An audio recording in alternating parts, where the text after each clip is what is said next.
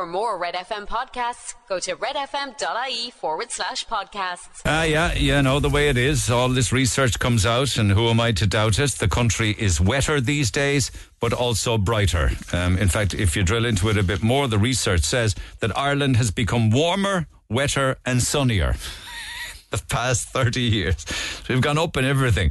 Getting more sunshine, it's getting warmer, but it's also getting wetter. Did you know that if you look at the temperatures, they just released it now, the Met Eireann climatology details. The country's climate averages from 1991 to 2020, which is nigh on almost 20 years. Our temperature has risen by 0.7 of 1%. The average temperature in Ireland across that period was 9.8 degrees Celsius. It's feckin' Baltic. 9.8%. But they do talk about rainfall being up, and they talk about sunshine being up, and it being slightly warmer.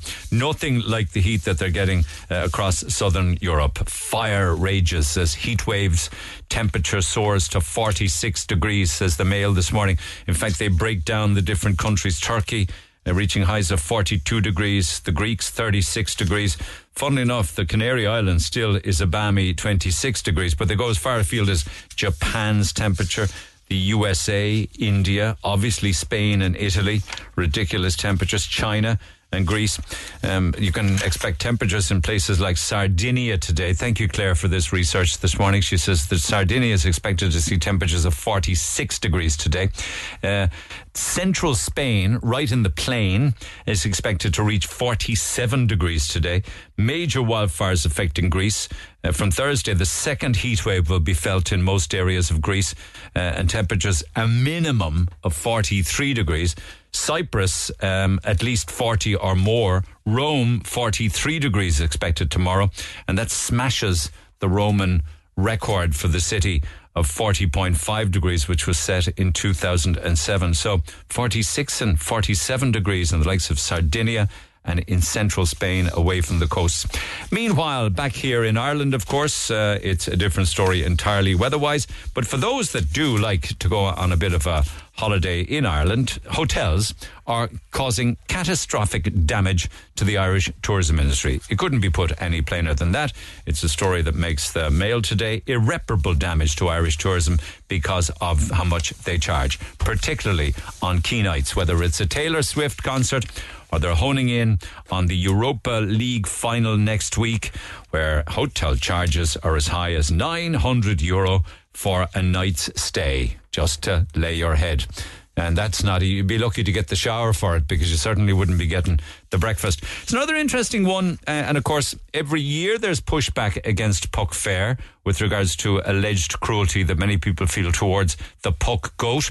So King Puck now, it's a little story buried away in the Mail this morning, has got the actual Puck Fair itself, a drastic overhaul, which will see the famous Puck goat spend a lot less time up on the top of the perch. The goat will no longer stay up on the top of the stand for the 3 days and 3 nights. Instead, the Puck goat will go up for a brief period after the coronation at the start, and then come down and go back up again for another little while on the closing day of the fair, because many people felt and were concerned about the goat's welfare. So organisers have confirmed they will now be taking a different approach. I don't know whether they are doing this happily, and you know that they wish to do it, or they feel if they're being forced to make this change, but it's a big change to a festival that dates back to the 1600s. Do you think it's a good idea that the Puck will no longer be up at the top on his throne at the top of this massive big scaffolding stand? Will only go up for a little while at the start and again at the end? Or do you think that things are gone mad with regards to correctness? Text 0868 104 106. RTE is losing $1 million already since the RTE scandals, and God knows there's many of them. The reasons being license renewals have plummeted by 30%. There's been an increase in the number of people failing to pay their television license.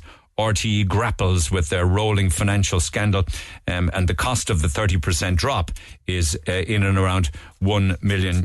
So it seems as if you drill into the figure, the television licence revolt has begun. And the Mail says this is a 22% drop in the people who are paying their €160 fee since the scandal began. This is only since the scandal began. There are others who haven't renewed from maybe the winter or the autumn, or the spring, I should say. But since the scandal began, 22% who should have renewed haven't renewed. And that figure is 5,837 fewer people paid their licence fee since the actual scandal began. The nation is quite divided as to whether Ryan Tuberty should go back on air. I have a feeling that he will, but that's just my own personal opinion, for people do be asking me. 50% of people who were surveyed and actually responded to the Sun poll on the subject, 50% said he should not go back on air, 40% said he should be allowed back on air, and 10% weren't sure.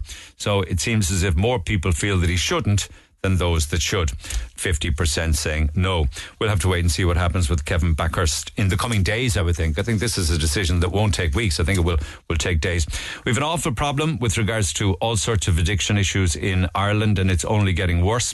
If you think it's bad in Dublin, I don't know when you were recently in Cork. If you think it's bad in Cork, I don't know when you were recently in Dublin, but if you scale it up, obviously it will be an awful lot worse. But it's very bad in Dublin. It really and truly is. And not only are people shooting up heroin using syringes, but also cocaine. So they surveyed 15 cities across Europe with regards to the amount of they analysed used syringes all over those capital cities. And unfortunately, Ireland came in second highest with regards to the amount of used syringes and the contents of them. The only city that's actually worse than Dublin now, apparently, is Athens in Greece. There's an horrific rape case that makes the papers today. A woman who waived her anonymity and tells a very strong, powerful story of what happened to her in her life. It's a story that I'm reading from the Mirror this morning. It's the story of a man who raped a woman at a house party. She drifted in and out of consciousness. He got jailed for 8 years, and rightly so. But Kira Mangan waived her anonymity at the Central Criminal Court. She said that she initially felt unwell after being handed an open can of cider at a party. And a fella called Shane Noonan had made a beeline for her and guided her upstairs into a bathroom where he raped her. She says, I was easy prey, extremely vulnerable and totally defenseless. My control was taken from me and I stood no chance. Now, it's a lengthy court report of which I wouldn't have time to read out all of it, but she does talk about the fact that herself and Noonan were 18 years old at the time, and they were co-workers at a fast food restaurant. You're not going to believe this. In the aftermath of the rape, Miss Mangan said she was subjected to rape comments and rape songs by colleagues in the then workplace where she worked when the owner wasn't around. So she was taunted and she was bullied and she was harassed and she was mocked by fellow workers, as if matters weren't bad enough. Anyway, she took it to court, went to the Gardaí, waived her anonymity, and your man's going to jail for 8 years. She says, I felt confused, embarrassed, disregarded, bullied, stressed, overwhelmed, that nobody would believe me. Thankfully, the court did, and he's gone to jail.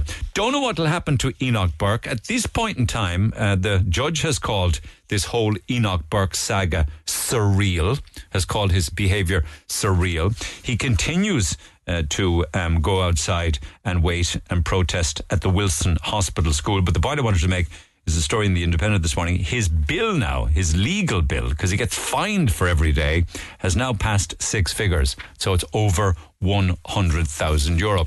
He doesn't look as if he's going to quit, and he doesn't look as if he's going to pay it anytime soon.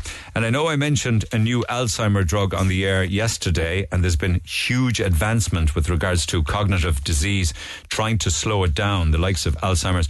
There's another one announced, and this is even bigger news in the past 24 hours. It's a drug called donanemab, and it can offer people at least a year of extra time before the disease will start to progress again.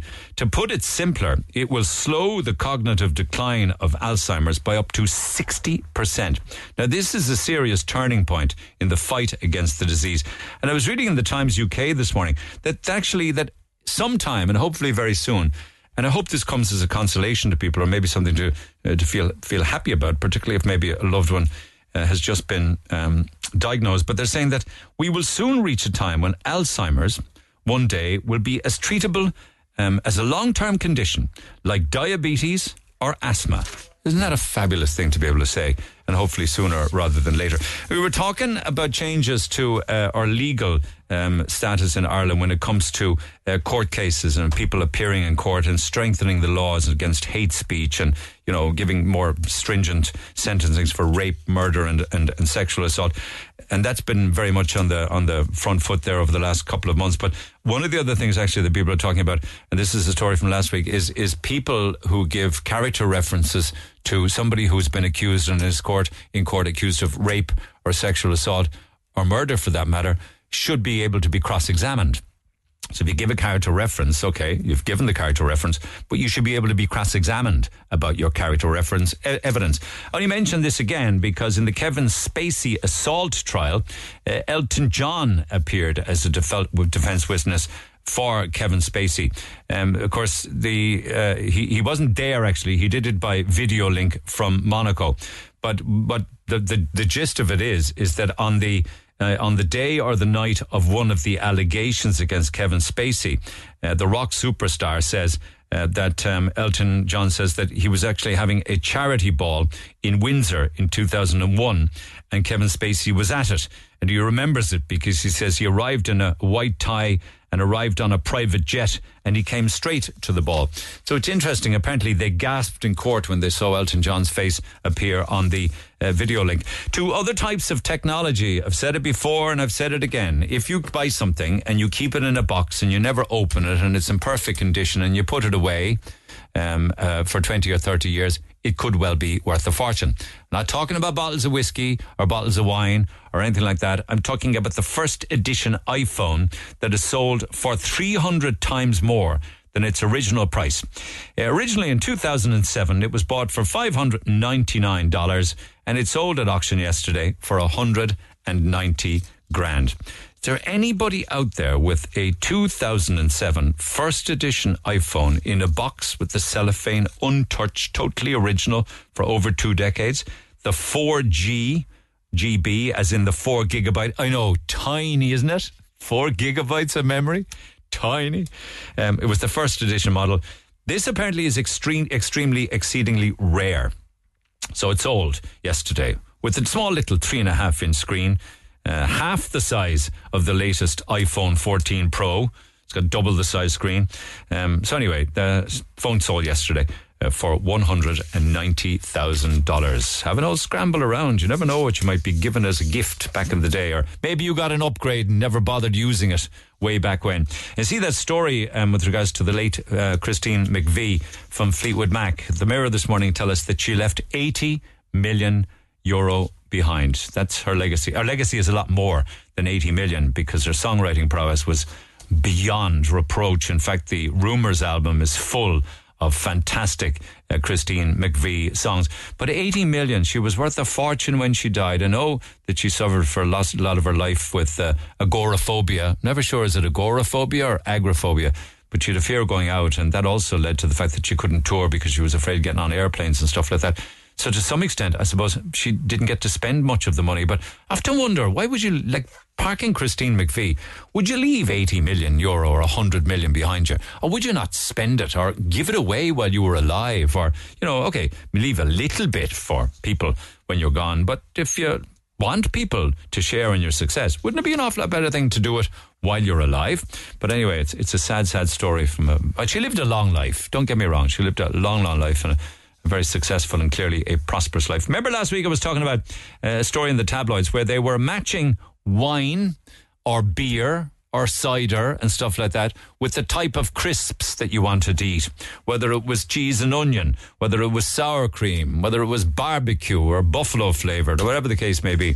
Well, they've only gone and done it, or some geese has gone and done it in the Sun this morning, where you can apparently match wine with McDonald's food. I won't spend much time with it, apart from the fact that they're saying a Big Mac goes very well with Burgundy, which is probably, I think, a heavy-hitting red wine. I wonder if McDonald's... I suppose in France they probably do sell bottles of wine in McDonald's. I know they certainly sell beer. I don't know if they're ever counting on here. So with the Big Mac, you match it with Burgundy. And chicken nuggets goes very well with Vive Clicquot, which is champagne. I can kind of understand why nuggets would go well with champagne. the kind of small little nibbly things, you know, that you would have. Maybe a nugget in one hand and a glass of champagne in the other. It looks quite dainty, doesn't it? It looks so pretty. I mean, I think wrestling a Big Mac, a big messy Big Mac with a glass of champagne just doesn't work for me, to be quite honest with you. It just doesn't seem all that terribly cool. I'm not a champagne drinker nor a wine drinker, but do you get me what I'm saying? Champagne and a chicken nugget works. Does it become a chicken goujon then? I always feel like a chicken goujon is like a fancy name for a chicken nugget. Do you know what I mean? It's not a nugget, it's a goujon. You know? I know that the chicken nuggets in McDonald's, you wonder about them because of the shape in them, but you can get really good pucker chicken goujons that are made from just the breast of the fillet, and they're breaded. And butchers do them very well. I know McCarthy's and Hawks Road do them, for instance, where they're the real McCoy, and you can stand over the fact that this is actually chicken meat. The other stuff you wonder about. Just chicken nuggets. I know that, like, look, some people, like, go mad. It's like, it's a real, like, some people are just like, if you're a fan of chicken nuggets, you're a chicken nugget fiend. It's basically the only thing you will order going to a McDonald's. But I remember. Do you know the buttermilk? Some of the buttermilk, you can get, like, buttermilk crumbed. Yeah. Oh, like, yeah. Those are just... But if you want to take some chicken fillets at home and soak them in buttermilk overnight, 24 hours. I think way more people, on a general point, butchers are, and as you say, McCarthy's and Hawks Road do fantastic stuff. But there's nothing wrong with, I think, going to a butcher's and seeing what they do and then trying to replicate yourself. Absolutely. There's nothing wrong with that. I remember when I first went to work in Canada, it was early 1988, and I often think about these things, a couple of things that we didn't have in Ireland at the time, and I don't know whether we had chicken nuggets back in 1988. Perhaps we didn't. Hopefully we did. But I remember eating them for the first time, and I remember almost being hooked on them for the first few weeks. I used to buy... the box with 12 in them, or the box with 18 with them. I couldn't believe that anything tasted so fabulous as the chicken nugget. And I remember when I was in Canada, the first time when I was in Canada, I also remember eating for the first time chicken Caesar salad. Oh, and because we definitely, that is notions. No, we definitely didn't have chicken Caesar salad in Ireland. Yeah, then. And I could not understand how anybody could make anything so beautiful as a chicken Caesar salad with the small little croutons in it. Yeah. Oh my God! Tis far from croutons your ways now, boy. And the third thing then that I discovered and went over there first, fresh off the boat, were chicken wings. Oh, yeah. I used to go to a pub where every day, between 5 and 7, they would give out free chicken wings. Huge, big silver salvers of the stuff would go around to everybody in the bar. Keep you drinking. Keep you in there. It worked. I can only imagine it worked. Yeah, absolutely. You bet your bottom dollar. No, there's nothing. Were you one of those annoying fellas that when you came home? Yeah, just annoying. Oh, yeah, no, well, yeah, well. When you came back from Canada and you were like, well, you know, in Canada now they did this, and in Canada they did this. I'm definitely one of those. I go to a place and I'm like, well, you never know what they did here. You wouldn't believe what they did here. No, you would be long clearing a room. Yeah. Yeah. Actually, can I just get back to food and food content? Thank you for doing this, Kevin. It was unfinished business last week because I ran out of time. And can I also say that I have very little phone lines this morning, lads. For some extraordinary reason, I have no telephone lines. I might be lucky to have a WhatsApp line. So it could just be me just prattling away here. I've lots to say, though. Don't worry about it. So I don't know when this ever happened in the past where I had no phone line. So it's exciting. But anyway, hopefully that'll be resolved sooner rather than later. But I did do, and Kevin did some work, because we were talking last week about picnics and going on picnics. And it's unfinished business with regards to the meat content of your favourite sausage. Next. Text the Neil Prendeville Show now. 086-8104-106. Red FM.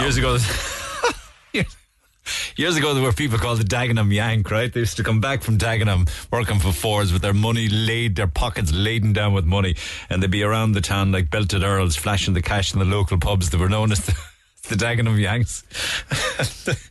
And Kevin asked me, was I like that when I would come home from holidays in Canada? Was I annoying people? Oh, in Canada they do this, or over in Canada we do that. And I was saying, not at all. My wife just texted me there, and she said, stop being such a goody two-shoes. You were annoying. You once said when you came back for the holidays and were living at home with your folks, somebody called to the door for your sister Eileen. She said when somebody called to the door for your sister Eileen, you said to them, she's gone to the store for a pop. She's gone to the store for a pop. Oh, come off. Gone to the store for a pop. Jeez. I did say that, actually. Oh my god. Or I did this really annoying. I've been outed and cancelled. Yeah, I did this really annoying thing as well that I totally, and people listening to me now will be like, yeah, I'm finally glad you're actually being honest on air. I did this thing where when I was living over in France, I was only speaking French all the time, so I never spoke English, and then I'd come home and I'd be like, what's the English word for that? No, I mean, that for 20 years speaking English.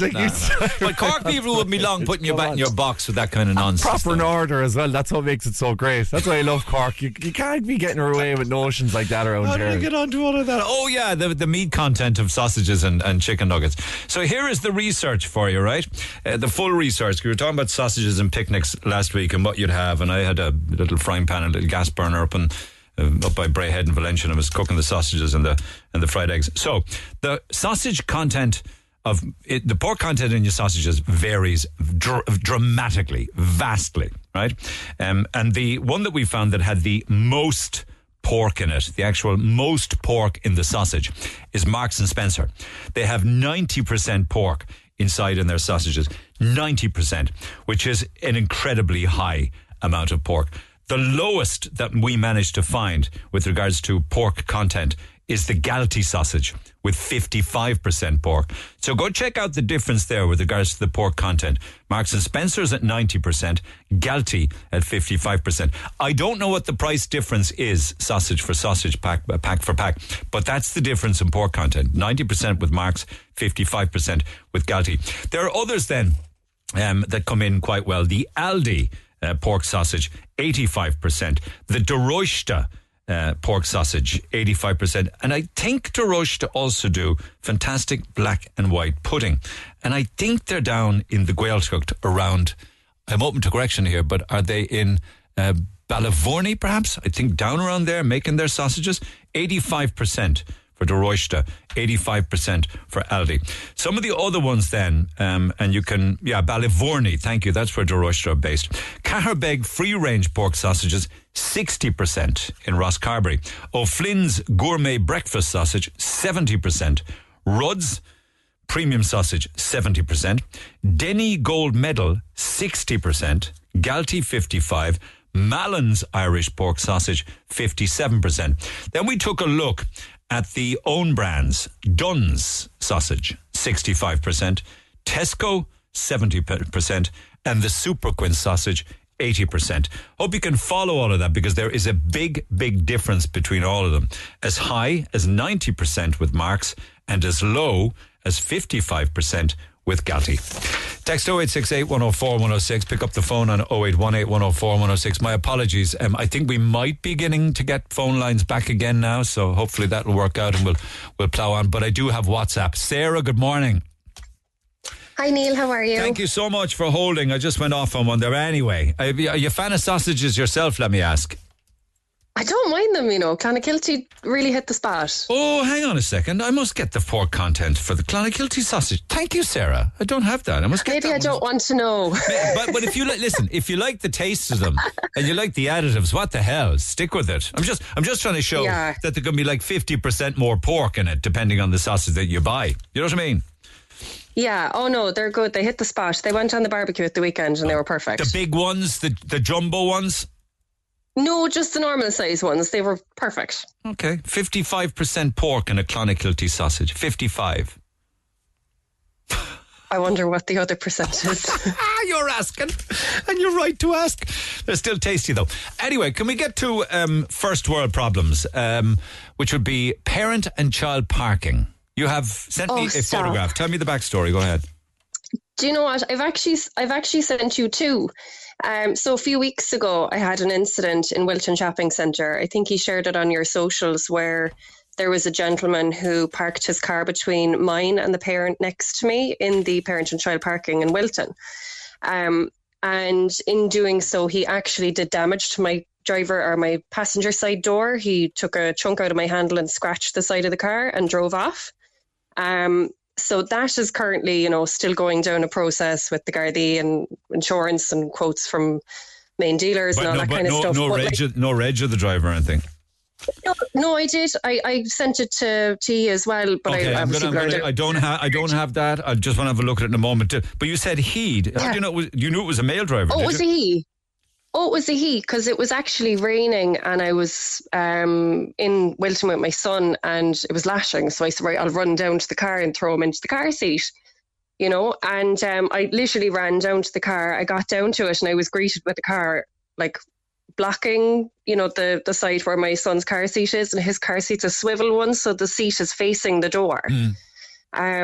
So I was like stood there kind of in shock, and this man was fiddling with his umbrella trying to get in, and I could kind of hear the banging of his door against mine. Oh. And he got like, I was just staring at him, and he looked at me and I said, you know, that's not a parking space, don't you? And he just said, oh, we don't have to do this now, do we? I said, did he say that?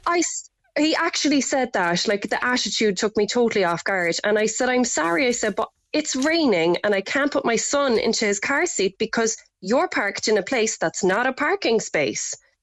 And he just kind of kept waffling, and I was more distracted with the fact I could hear the hopping of the car door off mine. I'm seeing the photograph now. I mean, this guy is seriously wedged in.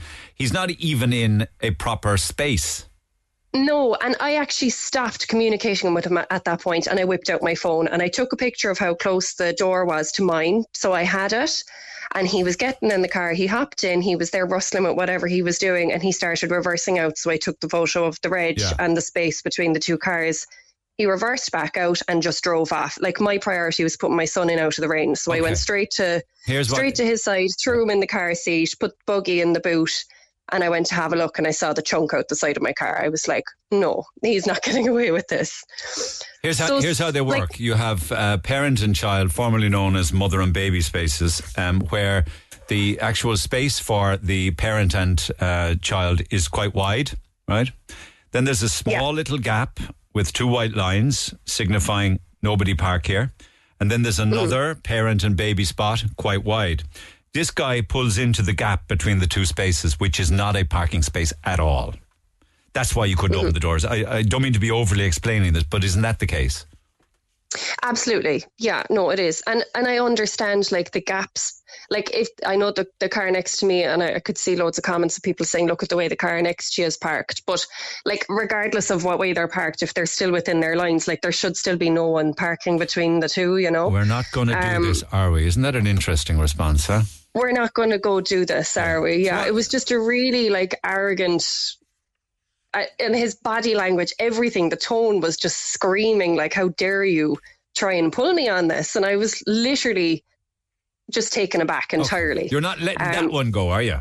No, I'm not letting that one go. I didn't move from my parking space. I rang Wilton and they got security straight out to me. Security witnessed the damage. They saved the footage. They sent me straight to Toker. And I was there within the 20 minutes of it happening. And the Gardaí are looking after it, and they've reviewed the footage. They've confirmed they can see, you know, the contact between the cars. They saw his parking and just laughed at it, saying, my God, like, honestly, people. But, like, that was just, like, the starting point of stuff that's been going on. Okay, but like, I'm just curious, because I remember years ago, the guards would handle it in a particular way. They would ring your man, right? And they would say, because I know of it happening years ago, it happened to me with the wing mirror. And they would ring your man, or they might call over in a squad and say, listen, we're going to give you one chance to talk to this woman or talk to this man, pay for the damages, or we're going to prosecute you. 9 times out of 10 then, I suppose, they'll just pay up. So I imagine that's the way the guards would handle that one, do you think? It's a bit of a grey area because it's private property in Wilton, and technically he's not breaking any laws because it's not illegal parking when they're courtesy parking spaces. So there's a very big grey area that I'm trying to navigate with them.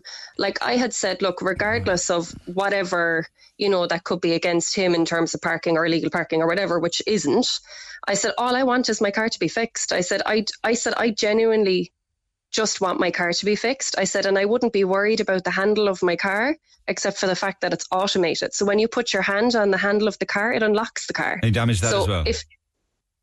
Well, I don't know if it's fine now, but if it gives up in a month or two's time, so, given the loudness of the bangs, like, you know, you just don't know. Okay, I hope you don't give up on that, because I'm not. It's typical bullying behaviour, you know, clearly knew what he did and dismissed you as if you were just a nuisance and drove off. Yeah. But since then, what's happened? Oh, so since then, like I've come across one or two people in the parent and child in various places since. Now I feel like mall cop at this stage, like, but like, honestly, I really do. And I shouldn't have to worry about it going shopping. Like other friends of mine, this is a constant little topic of conversation with other mum friends of mine, or like, even my husband, where it's like, oh, will I get a space this time, or will I get a space at all, regardless of where it is? Like, I don't go shopping gunning for the parent and child parking spaces. If there's no parent and child parking space, I will try and see if I can get one on a pedestrian crossing where I can open up the door on the pedestrian crossing for my son to get out. Or I'll park way down the back of the car park, you know, somewhere in the corner where I know someone's not going to park next to me, so I can get him in and out. I know you'd be reasonable. I don't mind. That. Yeah, but yet you see multiple cars of families with children looking for spaces, and this young guy driving a middle-aged woman in the passenger seat takes a spot, is it?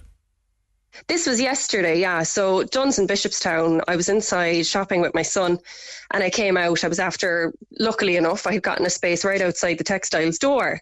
So I came out and I was putting him into the car seat, and I could see like just the row behind me, there was a space to the left of my car just behind me. And I could see there was a space, but I could see there were a couple of families kind of doing circles trying to get spaces. And I was like, I wonder now, will a family get it or someone else? So I was just keeping an eye out of curiosity, you know. And I was putting my son in the car seat, strapped him in, and I looked and there was a car pulling into the space. And I only like paid attention because obviously it's a topic at the moment for me personally with what's going on. So I'm aware of it. Yeah. So this woman got out of the car and she was up at the parking space, and she was like, you know, using her hands to tell the driver to come closer to the next car in front. So he was nearly inside the boot of the other car. I was kind of thinking, how are they going to get a buggy in the boot of that car, you know? Yeah, yeah. But when I'd finished strapping my son in, I put the buggy in the car and I was going around the car, and this woman was still out, and the young driver, young male, got out of the driving seat, and they both turned on their heel and they were heading towards the door. So they were passing me. So I said, look, I said, you know that space is for parent and child parking. I said, so, you know, people with buggies, car seats, small children that need extra space to get in and out of the car. And I was essentially told to mind my own business, and she continued walking past me. Did she say that? And mind your own business? Yeah, she said, you'd want to mind your own business and walk past me. And I was on the other side of my car at this point, and I said, that's the height of ignorance. And she turned and she said, sorry? I said, that is the height of ignorance. And she walked back towards my car. And this conversation now was actually over my car. So very intimidating. Like, I was standing at my driver's side and she was at my passenger side leaning over my car to tell me that she didn't think that it was very ignorant of her at all, that the driver was a learner driver and that he needs the extra space. And how was he supposed to park the car inside a small little space without doing damage to other cars? And I stopped her. I stopped her. I said, I'm sorry. I said, but that's between you and Dunnes Stores. I said, that's between you and Cork City Council. Do we need wider L spaces now? This is it. I said, that space that you've just parked in, I said, is not for that purpose. I said, it's for families or parents or guardians or people with young children, people with babies in car seats, people with children in buggies who need the extra space. I said, that's not what that space is for. And she said, oh, well, I've done all of that. I've done all of what? And that was the end. I've done all of that. Like, as in, I've done all the buggies and car seats and everything. I said, okay, but I said, you don't need it now. Then you should appreciate how difficult it is. Exactly. And I literally said, what are you teaching that learner driver? I said, you're teaching him everything what not to do. And is there L plates up on this car? I did look back at the photo. It's not even visible that it's an L. It's like extremely faded the top passenger corner. Yeah. Like, you can't make out there's an L there at all. Like, if they ever want to learn how to drive, they'll need to learn how to park in proper spaces. Rather than being told, oh, well, we're going to help you to compensate by using other people's wider space. You're never going to learn unless you do the things you need to master, and that is learning how to reverse into a parking space. But that's for another matter. But aren't people very ignorant, though? Oh, I remember when I was learning to drive, and I know how scary it is. We've all been there. But when it went to like shopping or parking in a car park, I went to the very back of the car park and practiced getting in the lines before I even put my car anywhere near someone else's. Yeah, I know. To make sure that I could And even if I was going shopping and there were cars around, I'd still go to the back and isolate my car away just so I knew that I was comfortable myself. Do you regularly see a person getting out of a car and having parked it in a mother and baby space and gone off? Yeah. Yeah. I've photographed here in front of me of a big SUV, for instance, parked in a wide mother and baby space. Is that the one from yesterday? Was it a grey? It's a 171. Yeah, that's the car yesterday. Yeah, that's the car yesterday. That was that woman and her son. That's your man. Yeah, that's them yesterday. I did report it to management. I did say to her when learning to drive, you'd land a plane on that spot. Honestly, it's insane. So management came out to me anyway because I was speaking to a girl on the phone. I said, look, Carrigaline are very proactive and keeping an eye on things, and they have someone out monitoring it all the time. I said, is there anyone here who's monitoring near? Can they come over to me? I said, because genuinely, I said, I'm actually sitting in the car and I'm shaking now. I said, I'm so upset. I said, for trying to voice the right thing and still get told, still be told that I'm wrong. Yeah, what would you think would improve it? Do you think that anybody that uses these spaces must have a visible baby buggy in it? And if they don't, they should be clamped? It's a hard one because I know that they do look out for, now I'm not sure specifically what they do in Carrigaline, but the security guy who is there, he does keep an eye. A friend of mine recently was in doing shopping and came out with the shopping. She was in there with her mum and her son, but came out with the shopping trolley, put the shopping in the car, and he was kind of looking at her like, where's the baby? So she went back inside with the trolley to meet her mum and the son, and when she came back out, he was actually there noting down the reg, and he saw her come back out with the baby, and he went, oh, I'm so sorry.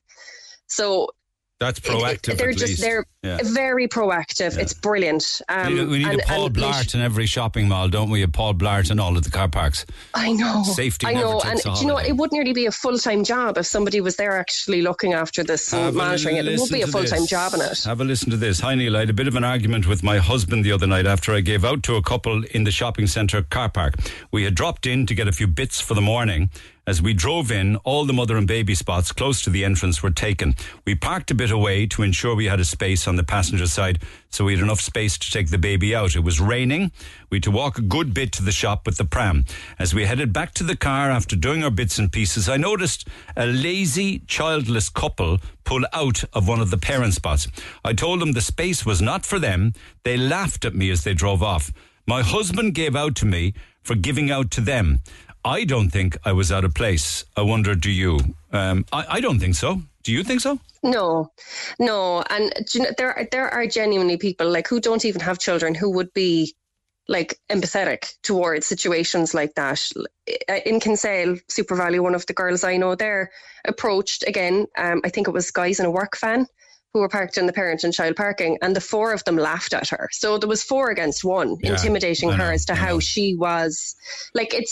It is a very big issue on a daily basis. I don't know about any other parent, but I've got enough going on without having to deal with where I'm going to park, or who's going to... No, you don't. Nor should you have to be looking over your shoulder. Yeah, I shouldn't have to worry about it. Another friend of mine had to put her baby in and out of the boot on a regular basis, because... Again, these issues are recurring over and over again. Another thing, damage to cars and car parks is all too prevalent. It's happening a lot. Yeah. Banging off people's doors or scratching them with trolleys and everything. It's fairly scary stuff. Yeah. Well, while going to the main dealer yesterday to get the damage from that gentleman looked at, I actually found a second scrape on the other side of my car that I was unaware of. Yeah, that's probably a trolley. I think it was a door again. Do you think so? Yeah, it's a pretty long one. I don't know. Yeah, it's pretty long. You take your car's life in your hands when you go into a shopping centre car park. Will you let me know how you get on with your man, the fella? I think he was in his 50s. The guy who damaged the door. Yeah, see if what happens in that. Yeah, and like that. No, I mean there was no need for that kind of carry on yesterday, especially from another female. That's even the worst part about it. Someone who says she's done all of that and been there. It was just the most it's bashing your head against the wall. You're trying to go, really? It's just society. It's just the way people behave. Okay, let me get some more calls and texts on this one, but come back to me if you have an update, Sarah, okay? No problem. Thanks, Neil. Girl, take care. You can pick up the phone 0818 104 106. Text 0868 104 106. Calls and texts on the way. Talk to Neil Prendeville now. 0818 104 106. Cork's Red FM. Don't judge a book by the cover. My mum, for example, when she does the shopping alone, she parks in the mother and baby spots, not because she doesn't want to park a few steps away from the door. Simply, she had a hidden disability. She's even entitled to park in the wheelchair spot, but she doesn't feel comfortable knowing someone in a much worse case will need that spot. She needs the mother and baby spot so she can open her door enough without causing pain or discomfort of simply getting in and out of her car, says Hazel. Fair enough, I understand that. But you know, your ma'am really is entitled to park in a disability spot if she says that she has a disability pass and also needs help like that. The air should be left out of their tyres. It's the same when people park in the wheelchair spaces. People have no morals. Don't get me started on people who don't take back the trolleys. Do they think the store workers enjoy running around the car park collecting them after a hard day's work, says Lorraine. I forgot about that. Rogue trolleys, lost trolleys, trolleys all on their own, just abandoned. Anyway, back to the phone lines we go. This is kind of a motoring-related story. Please. Margaret, can you hear me all right? Yeah, I'm here. Okay, sorry. What happened this morning? Were you dropping your sister to the airport? I was dropping my sister to the airport, and coming up the hill, my car just weird. And as I went around the roundabout, it just stopped. That's the roundabout going into the airport, so the top of the hill. Yeah, just going into the airport. Conked out, yeah. Conked out. Now, I was on the edge of the roundabout, so I didn't actually cause a traffic jam, but there was a lot of cars there. My sister tried to get out, but it was impossible on the passenger side because the cars were going so fast. But this man stopped, pulled his car over on the left-hand side and came over and said he would steer the car or push the car, which was great because I was so embarrassed. Also drive time in the morning, and it was also wet. Yeah. Yes, it was just before 9. So he asked me to get back into the car to steer the car while he pushed it. My sister was saying she'd get out to help him, but as I said, she couldn't because the traffic was coming. Damien, which I later found out his name was, stopped some of the cars so he could push it, put me up onto the footpath, dropped my sister to the airport, wow, came back and sat with me and offered to take my daughter's pug to me to the vet. Your daughter's dog was sick. What's the dog's name? Mr. Toomey. Huh? The dog's name is Mr. Toomey? Yeah. I'm very nosy. Why is the dog called Mr. Toomey? Who is Mr. Toomey? My son-in-law will kill me. It's his friend. The dog was called after his friend. Mr. Toomey? Yeah. I love it. Okay, so you had a lot going on. Mr. Toomey was sick. Your sister had to make a plane. Your car's conked out on the roundabout. Damien comes along almost in a cape to the rescue. What happened next? He actually sat with me until he knew the tow truck was coming, and the guy from the tow truck, also nice, didn't get his name, but he was also a very nice man. So once Damien knew that the truck was coming, he said he'd go off and he'd come back later to see if I was still there or gone. So I just really wanted to say thank you because he was really helpful, got me out of a jam as well, and not many people would stop. And not many people could single-handedly push a black Nissan Qashqai? No, no. He must be going to the gym quite regular in fairness to him. He was a nice man. And also my son's name is Damien. So two Damiens. How's Mr. Pogue after the vet visit? He hasn't gone to the vet yet. My daughter rang to say we'd be late, so I'm just here now in Nice and hopefully to go. The tow truck said the clutch is gone. The clutch is gone. Are you are you a bit busy with the clutch foot? You are. Did you burn it out?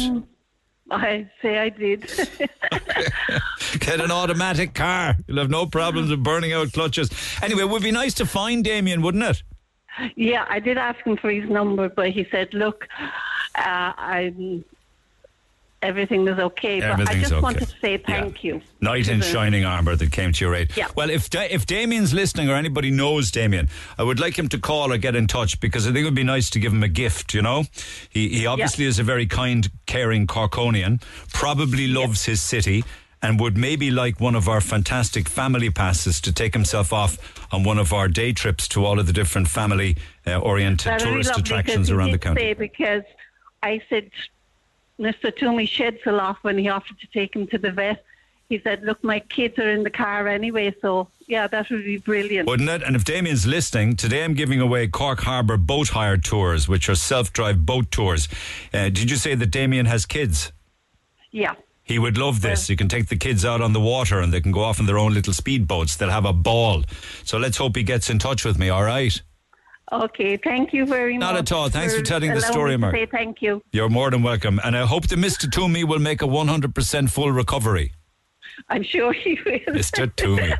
I love it. Thanks, Margaret. All the best. Now, Neil Prendeville Show, Red FM. A big shout out on this Tuesday morning to the Cronans and the Hayes families today, because today, Tuesday, son Adrian Hayes and his wife Emma and two children, Ronan, age 4, and Clodagh, age 1, on the 28th of July, are home from New Zealand. And they haven't been home to Cork since May of 2018, when they came home to get married.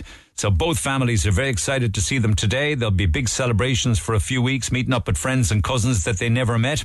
I'm so excited to have all my family together again, and an opportunity to get a photo of my 12 grandchildren all together. They are arriving into Cork Airport at 11 a.m. this morning. Wow, that's going to be some family reunion. Thank you, Brenda. Happy to read that out. Have a great time together. The reunification of the Cronin and the Hayes families today, so enjoy. A lot of texts, which I'll come back to in a few minutes' time. I just want to chat with Mark, because he's got other things to do, but did get in touch with regards to people's parking habits. Mark, good morning. Hi, good morning, Neil. In fairness to you, in fairness, you're coming out and you're saying that there should be no such thing as mother and baby or mother and child spaces. Why? Well, I'm not saying there should be no such thing as parent and child spaces, but why are they at the front of the car park next to the disabled spaces when elderly people have to, without a disabled badge, have to walk 100 metres across the car parks? Why can't the parent and child spaces be at the back of the car park? I hear what you're saying, yeah. Well, that might work if there was a buggy involved and they could then push the buggy into the shop. They might get soaked with rain, and the buggy might get wet, and the baby might... The elderly people might get wet as well. I mean, these are young, fit people, usually in their 20s and 30s. Why can't they walk 100 metres? Why should my 85-year-old father, without a disabled badge... no, luckily he's able to drive and walk, but he has to walk 100 metres across the car park, and people in their 20s and 30s are parked right at the entrance. Give them their wide parking spaces. Yeah. I know what you're saying. You know, I'm trying to come up with a reason why that's not a good idea, and I'm struggling to do so. Well, you would have, in the case of your 86-year-old dad who drives but has to park 100 metres away from the entrance, and would be kind of slower and clearly not as fit as a young parent would be. I know what you're saying. Yeah, but I mean, you go to Super Value anywhere in the country, that's the parking layout. The disabled spaces at the entrance, and there's the parent, we call it parent and child, we won't call it mother and child. Yeah. So they are always the spaces at the entrance to the car parks, the disability ones and the parent and child wide spots. Well, both are wide spots. Yeah, I know what you're saying. I mean, that is an interesting point to make. However, that doesn't stop people who are able bodies parking in spaces that are either big, because don't kid yourself, able-bodied people also take disability spaces, not to mention parent and child. They should have a €500 fine if you park in a disabled space.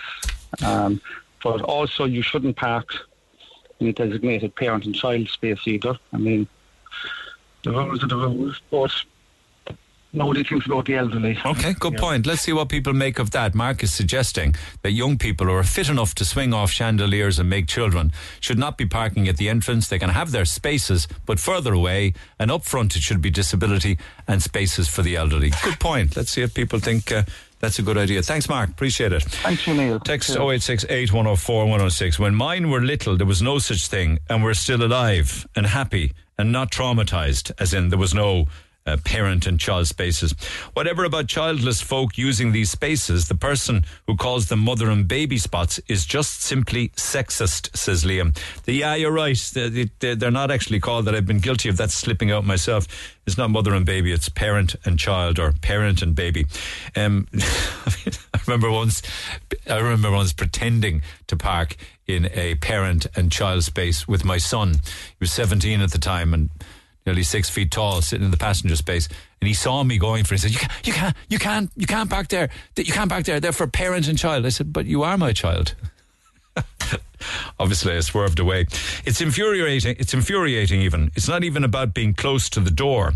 It's impossible to get a small baby in a car seat out of the car in the regular spaces, and it's extremely selfish of those who just want to be close to the door for no other reason, says Sarah. Problem will be easily solved if they move the parent and child spaces away from the entrance. Their benefit is not being close to the entrance like disability spaces. Their benefit is being wider. They can put wider ones anywhere. Any parent I spoken to would happily walk further away if they had more space to get the baby seat and young children in and out of the car. So Aoife agrees with Mark. Have your wider parent and child spaces, but not just at the entrance. Because if they're not at the entrance, then you won't have greedy people hogging them. Interesting one here saying the air should be left out of their tyres. It's the same when people park in wheelchair spaces. They have no morals. One or two more. Try carrying a car seat with a baby the length of a car park a week after giving birth with a toddler in tow and get back to me then, says Annette, with regards to have the baby and parent spaces further away. Yeah, try doing that with a car seat and a baby and a toddler. Tesco and Ballincollig have about 50 parent and child spaces. I will admit to parking in one occasionally, but only if there are like 20 of them free. Maria says, at the end of the day, there should be larger spaces for all cars. There should be no preference just because you have a child. Also, if people opened their car doors without damaging the car alongside them, then people more than likely wouldn't park in these spaces in the first place. Also, don't forget about all the people who don't have electric cars but park in that spot. Yeah, people with electric cars park in the electric car spot but don't charge their car. I like the point where you're saying if people open their car doors without damaging the cars, then they wouldn't be parking. If the spaces were wider, they wouldn't be taking the disability spots and they wouldn't be taking the parent and toddler spots. They're taking them because they're afraid or have had their cars damaged in the past, yes, but also because they're just bone lazy. Go ahead. I think on the disabled parking space, it's something that I just think is the absolute height of ignorance, is parking in a disabled space. And I actually think that even more, though, so than a €500 fine, I think you should be forced to do 10 hours or 15 hours community service with a disabled charity. Make you think twice about the kind of things that disabled people go through, you know. Yeah, you wouldn't be long messing. It wouldn't be long getting through if you were to do that. Yeah, absolutely. Chalk it down. So I honestly think that is just. It really wrecks my head. People doing that. It's really. They're very brazen, though. I mean, you think they'd be mortified or embarrassed to even attempt to do it, but they do. I think people. There's a certain amount of doubling down. Do you know, it's easier to. What is it they say? Sometimes attack is the best form of defense. So sometimes if you snap back, like that's what made me. That's what I got the sense from Sarah's story there earlier when your man's response was, are we really doing this? Yeah. It's kind of like being on the attack and kind of giving you no space then to have a go yourself. People are really inclined to back off from the argument then, saying exactly. This is only going to go one way. But I honestly think community service, 10 hours or whatever, 15 hours in a disabled charity, I'd say you wouldn't be long not parking in the disabled space after. Okay, good point. Well made. Parking Nazis, somebody described it for want of a better term. You can't fix what their mothers failed to do by just shouting at them in car parks. I've often been screamed at by people for parking in a disabled zone when I have my disabled mother with me. They don't look at my passenger before they scream insults at me. It boils my blood, says Sinead, when people without small children or babies with them park in these spots. Most of these spots have signs up asking people to be respectful of parent parking spaces. And most people are. I think only people who are ignorant or absolutely clueless as to how hard it is to try and get a baby car seat into a car when there's no physical space to do so. I had to take my baby out of his carry cot before I put him on my lap to reverse my car out enough to get the car seat in to the car in Aldi. And a person on their own comes out, jumps into their car and drives off without any consideration for anyone else. That's exactly why these spaces are available, to allow for extra room. Don't take it if you don't need it. Simple as, says Sinead. And Chloe, finally for now, says, it's the same with non-pregnant women and men parking in spaces specifically for expectant mothers, and then actual pregnant people having to walk a mile to get to the entrance of a place. It's a disgrace. Now that's a new one on me. Are there designated spaces also for pregnant women? Or is it now pregnant persons? Back after the break. Text 0868 104 106. Talk to Neil Prenderville now. 0818 104 106. Cork's Red FM. Janice says, isn't the mother and father lucky that they can push a buggy 2 minutes from a shopping centre? A small window of your lives. Enjoy it. I would gladly, but can't, because my child will always be in a wheelchair. So try and find a wheelchair space. Then I will actually sympathise with you, says Janice, who struggles to find a wheelchair space for her motorcar so that she can wheel her child in a wheelchair into a shopping centre. I told a former TD off for parking in a parent and child space. He told me to go away and mind my own business. I wonder who was that, Deirdre? He was sick of people hitting his car with doors, and the TD said he needed the extra space. I was shocked and told him how ignorant and disrespectful he was of designated spaces and of the people who needed them. He didn't give two hoots. I didn't have my child with me, but I was pregnant at the time. I wouldn't dream of using one of those spaces when I didn't have a child with me, says Deirdre. The TD said he was sick of people hitting off his car doors and he needed the extra space. I do have 9 bulging discs in my back, and when I am in spasm, I'm on meds. I remember one time when my back was bad, having to park in one of those adult and baby child spaces, parent and child, to get a few essentials. And I got abused for doing it. And I actually went to the security guard to explain myself, even though he was fine about it. The parents with children who were old enough and not in car seats were abusive. I think certain situations should warrant a person to park in a space, especially when you have reduced mobility, but not severe enough for a disability pass, says Joanne. So there are special circumstances, I suppose, when you look at it that way. Anyway, lines are open. Text 0868 104 106. Back to the phone lines we go. Michelle, good morning. Good morning, Neil. How are you? Who's that with you? Little Babby, is it? Yeah. Mother and baby. So mother and baby. Okay, so you would use a parent and baby space then? I would. Yeah, if I was my youngest, I have 2 children. I have an 8-year-old and 2-year-old. You're not on a speakerphone there, Anthony, are you? No, I'm not. I'm outside. I'm just going to pop into Aldi. Okay, so I'll let you get on with what you have to do. So tell me what you wanted to share. So the reason that the mother or the parent and child spaces are close to the door is for the safety of the children. So, like young kids, when you take them out of the car, they're prone to running. So it's for the safety of the children that a child doesn't run out in front of an oncoming car. Do you know if the spaces are down towards the back of the car park? Yeah. Because there was... that was something I've always said, you know, move the spaces away and you'd have people less inclined to use them who weren't... say a parent or had a young child with them. But it was actually somebody had said that the reason that they are so close to the door is for the safety of young kids, that they can't run out in front of a car. But surely somebody who's using a parent and child space wouldn't have a toddler. They'd have a baby in a buggy. Surely the toddler would walk by the hand. Well, I don't know about you, Neil, but I know my 2-year-old would run out in front of a car, no problem. Right, I know. I know. So listen, I've been there. Yeah. I would have thought if the child is old enough to walk, do not use the parent and baby space. Absolutely. Like if I was just with my 8-year-old, I never used them because she's well able to get out of the car and stuff herself. It's only if I have smaller one with me or... Okay, that's a good point. I wasn't aware of that as being a reason why. There's another point that you make, which is an excellent one. Cars are bigger now, and the spaces don't seem to have got wider for all of the big SUVs that people are driving. Yeah, so the argument of, we didn't have them 30 years ago and all was well, but the cars are way bigger now, so it is very tight to try and get a car to get in and out of the car, you know. Like the trolleys have really upgraded in the sense that, like, you can put a newborn baby now, you can just take out the car seat and just put it on top of the trolley. Yeah. And they kind of have trolleys specifically for baby car seats. But so the cars have got bigger. Yeah. They've gotten way bigger. Yeah. Way bigger. Yeah. So, all right. But the spaces, yeah, haven't changed. Off you go. So, thank you, Michelle. Take care. Thanks all so the best. Much. Actually, that's a very good point. If you, I know we're talking about parking, but obviously you get calls and texts on it. You go with the calls and the texts. But if you look at how this problem develops, right? So you got two spaces, and cars are bigger and wider, and the spaces are fairly small and fairly tight. So if you park up, right? And you leave, and there's a space next to you, right? Empty.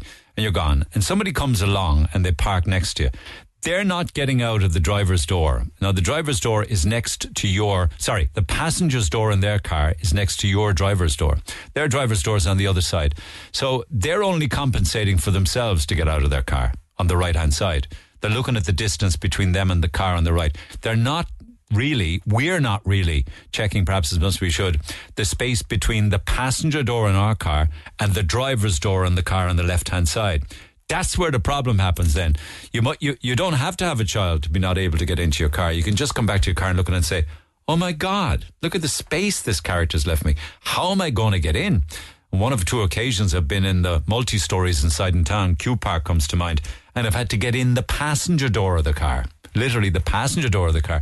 And we all check for scratches and bumps, don't we? We really do. Anyway, to WhatsApp we go. Colette, good morning. Hi, good morning. And there are many different reasons and stories in people's lives. So go ahead. What have you got for me? Well, I'm just thinking about children who are not diagnosed maybe on spectrums or children who are on the spectrum. So you could have maybe 7, 8, 9-year-old without a disability ticket that might need to park in the parent and child spaces as it's a necessity in case the child has a meltdown, they're near the door. A lot of the children don't like to walk far distances. They don't like rain, you know. So it's not just about people with buggies and car seats. For me, I think it's about a wide range of needs. Are you talking from experience here, I wonder? I am, yeah. Yeah. And have you parked there and got grief from people for doing it? I haven't got grief. I've gotten looks, but I work with children in July provision, so I would park in the parent and child spaces as we're near the door to get into the shopping centre. You're a special needs assistant, right? So you'd be working with children all of the time like this. Yeah. All the time. And are you conscious when you're doing it and the reasons why you do it? That people might react? I'm not conscious because if someone approaches me, I'll tell them exactly why I'm there, and I'm sure most people in society will be very understanding. I haven't been approached. I have gotten looks, all right, because you might have an 8-year-old or 7-year-old and they'd be saying maybe that child's a bit too big to be parking there because sometimes you can't see a need. It's not physically there to see. Yeah. But no one has said anything to me yet. But if they did, I would. But I do think this parent and child space should be, the reason should be broadened, not just about car seats getting in and out or a buggy. You know, it should be about all needs of children. Yeah, it raises another very relevant point, the fact that you could have a 9-year-old still undiagnosed. I mean, it's a seriously broken health system we have. It is a broken health system, and a lot of these children who are high functioning would be late diagnosed because their diagnosis will be kind of hidden and masked and they could mirror other behaviours. Mm. So, you know, sometimes then it's not until you actually go to like the likes of a shopping centre where the child would have a meltdown, and those things are big things for these children. Like, you know, they need to be kind of near the door that they can access the car. And sometimes if it rains, you could have a meltdown if the rain touches them. You know, you don't know what way it's going to go. Would that happen? Would rain do that? Yeah, as well. Well, and it's sensory, you know, so anything really can set any meltdown off. And the nearer you are to your car.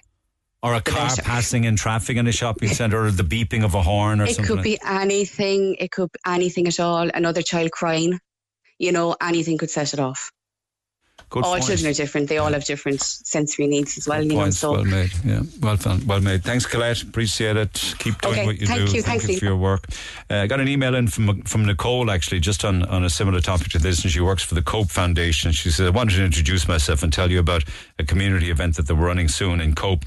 She said, you'll probably be aware already with regards to Cope that we do work here in the Cork community. We support 2,800 people with an intellectual disability and or autism. And they help 2,800 people to live a life of their choosing. And this Saturday at the Cope Foundation in Rossbarra, which is a residential location, Saturday the 22nd of July, this Saturday, they're hosting a Zumba Fun Day. Zumba is high-energy workouts based on dance, and the aim and goal of the event is to create community links and raise funds for people we support. So it's a fundraising event. And they asked me would I give them a shout-out this morning on the air. So on Saturday, it's a Zumba Fun Day at Cope in Rossbarra.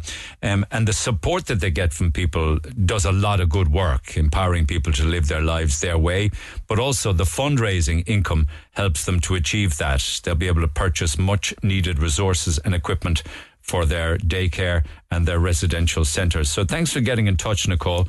And again, congratulations and well done on the terrific work that you and everybody at Cope Foundation does. So Saturday at Rossbarra, a residential location within Cope Foundation, are having a Zumba Fun Day.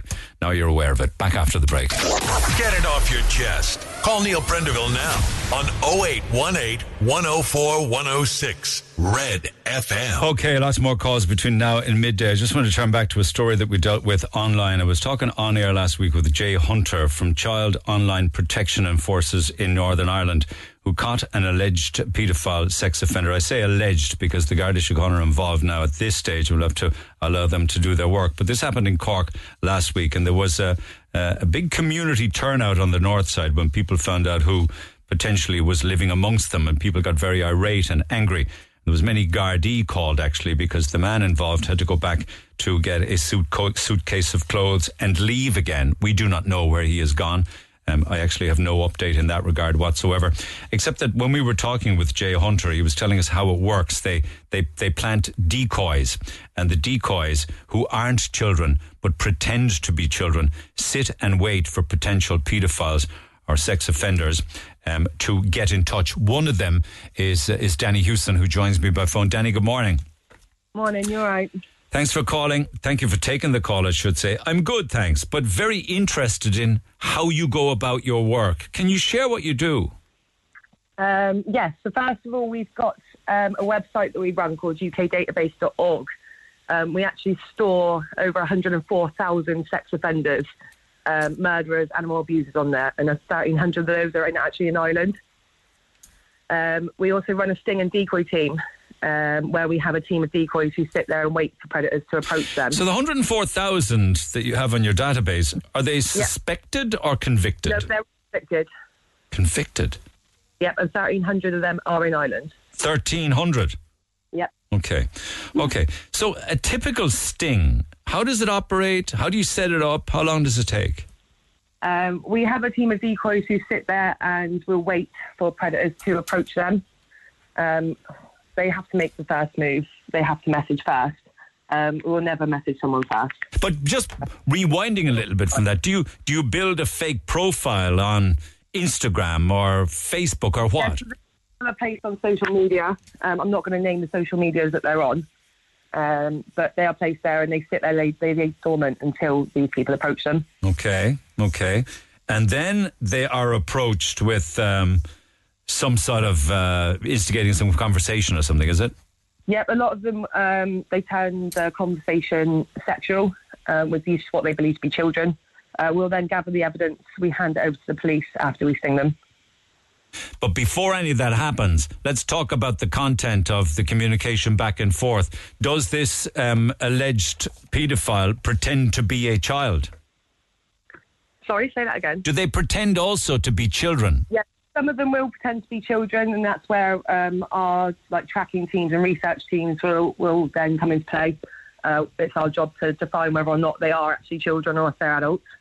So the minute it becomes sexual, it doesn't start that way, though, I'd imagine. No, they'd be very sly. A lot of them groom these children or what they believe to be children for long periods of time. Yeah. In what way? In what way they can promise them money, gifts. They gain their trust. Some of them can take months, some of them only a matter of days. Yeah. And as they're grooming, does it become apparent that they're adults trying to groom? Or we will have to figure that out straight away. We can't risk speaking to a child. So our first initial contact with them. We will research the account and see who's behind it. We can't risk speaking to a child. So that's one of our first missions is to figure out whether it's a child. So you obviously you're not at all interested in the genuine. No. But at some stage it crosses into the criminality. What happens then? Well, like I said, we'll start building a case on this person once they'll go sexual. We build an evidence and then we'll sting this person and hand them over to the police. When you say sting them, typically how does that happen?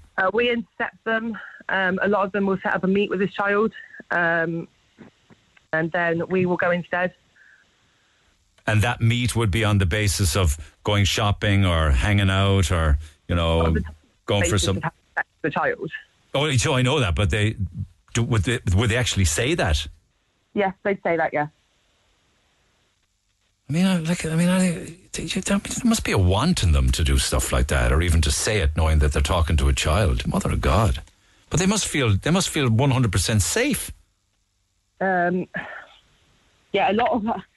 It's really, really scary to see how safe some of these people do feel speaking to children. Do you attend the sting? Yes, I do. Okay. You obviously managed to find, because in some cases you actually go to their home. How do you find that out? I'm not going to give that information over the phone. But you do manage to get the information. Yeah, we do have tracking teams. We have some very, very good people in the hunting community that do hunt these people down. They track them, and if we can't get them on a meet, if they don't turn up to a meet, then we will go to their addresses. Sometimes it can be at their address, or sometimes it can be at a place of their choosing because they're thinking they're meeting a child, but they get once. Yeah, what? In Cork, he actually arranged to meet with the child. Which one was that? The recent one?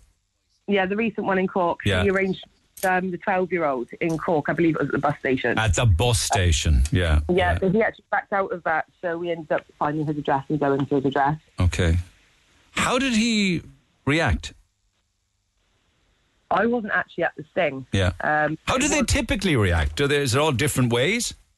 A lot of them will tend to deny it. Some of them will kick off. Some of them will admit that they're wrong and apologise and beg for forgiveness. It fully depends on the person. You can never determine what it's going to be like when you turn up. So at that stage, after that, and this is all filmed, of course, isn't it? Yes, it is filmed. We film it just so that it's evidence for court. Yeah.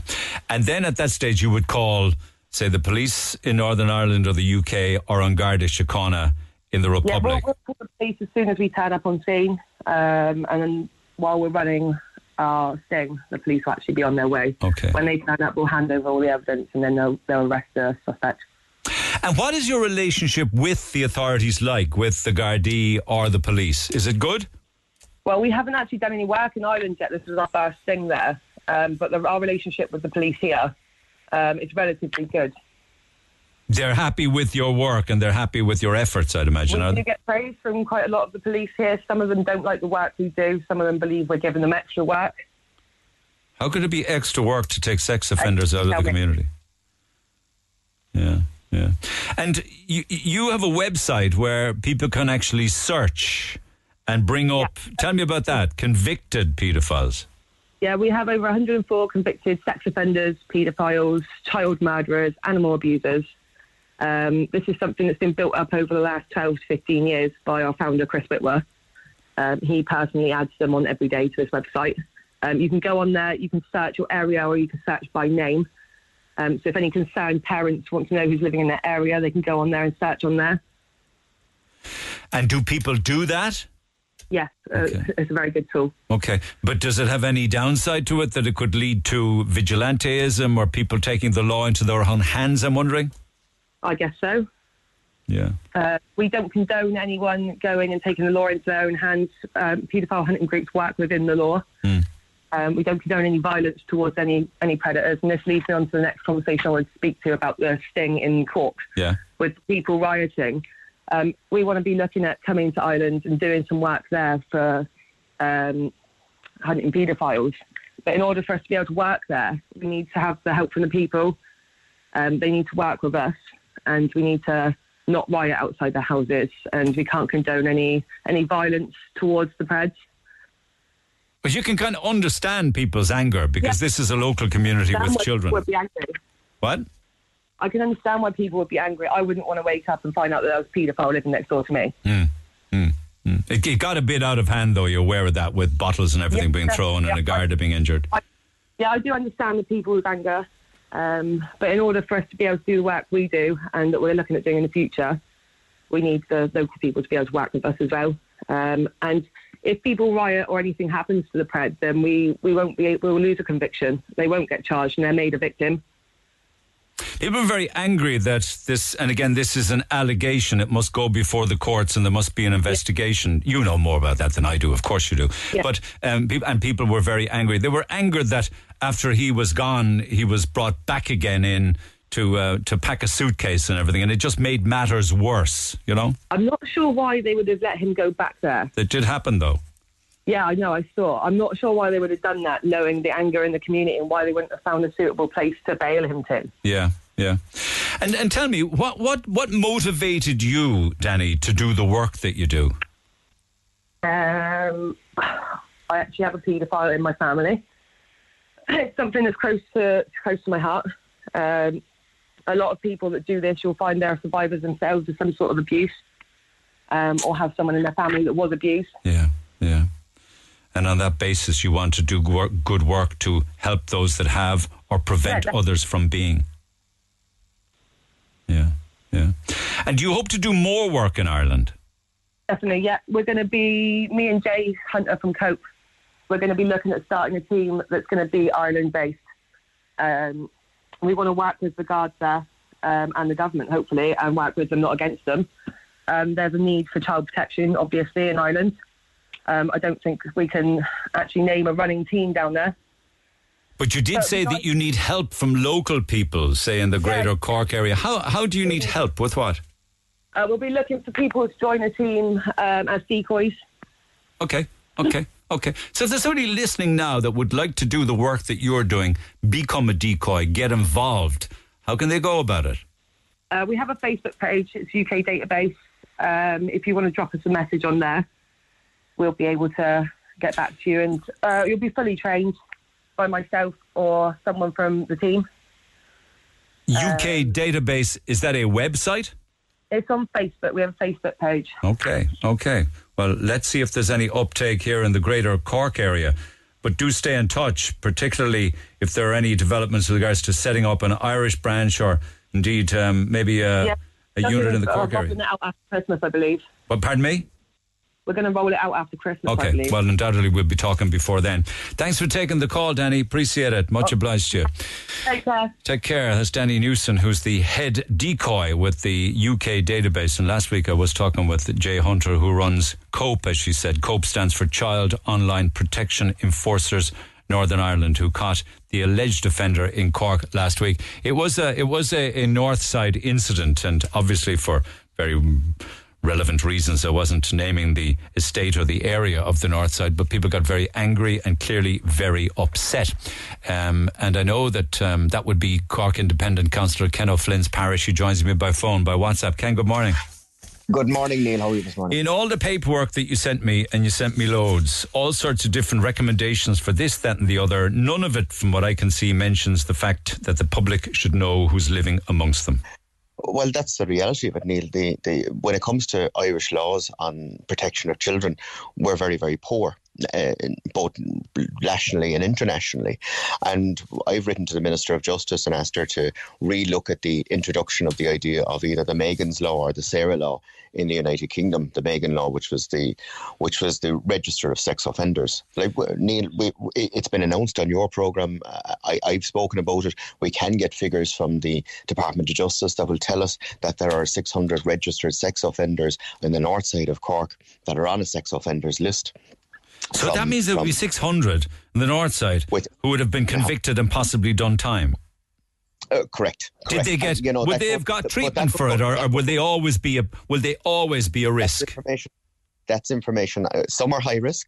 the Gardaí have that information, who's high risk and who's not high risk. You can't, I've looked for it on a number of occasions, I can't find out how many high risk cases are in, for instance, in Cork North Central, or how many high risk cases are in Cork South Central. I can't get that information, but I do know that there are 600 sex offenders living in my constituency at the moment, and I don't know whether they're high end to low end. Now this could be a guy. This could, people can end up in the sex offenders list for all sorts of reasons. Okay. For minor crimes to high crimes. I believe in the UK people end up in the sex offenders list for exposing themselves in the street, and that means a guy that could be peeing down the side lane. But Megan's Law, this is the American version of the law, isn't it? Allows Megan's Law is the American one. Sarah's Law is the UK one, which allows the community to know. Yeah, it allows you to apply online and have real-time connection to say if your child is engaged with somebody or is chatting to somebody online or is chatting to somebody in the community. It allows you to check out if you're suspicious of somebody in your community, that you can apply and you will have real-time connection with somebody in Scotland Yard, in the UK, for instance. That will give you that information in real time saying, yes, this person is on the sex offenders list. Okay, so who does have access to that list at the moment? The Gardaí have access to that list. And I know the local Gardaí have access to that list. When somebody is high potential, now I've spoken to superintendents about this, when somebody is high potential of reoffending and they are watched. There is a situation within the Garda station where they're keeping a check or keeping an eye out on that particular person. There may be requirements that person has to present themselves on a daily basis or on a weekly basis to the Garda Síochána. And that's how it's worked. Now, look, Niamh, you know as well as I do how it's difficult to get the guards to answer the phone in certain Garda stations at the moment because they're so under-resourced, because there's such a lack of guards out there. So, we'll take it at what we're being told by the superintendents, but the reality is that Garda resources are so overrun, there's bound to be a situation where people slip through the cracks. Okay, so then the work of, say, for instance, Child Online Protection Services forces from Northern Ireland, this is the paedophile hunting groups, and the other one in the UK, do you think they do good work? I do. I suppose we're dealing with a different time now. We were always kind of told as kids, stay away from that person, he's a bit strange or a bit, there was different words used at the time that are politically incorrect now that you'd be afraid to use. But now things have moved online. Things have moved so fast, Neil. It's unbelievable. But do we need paedophile hunter groups?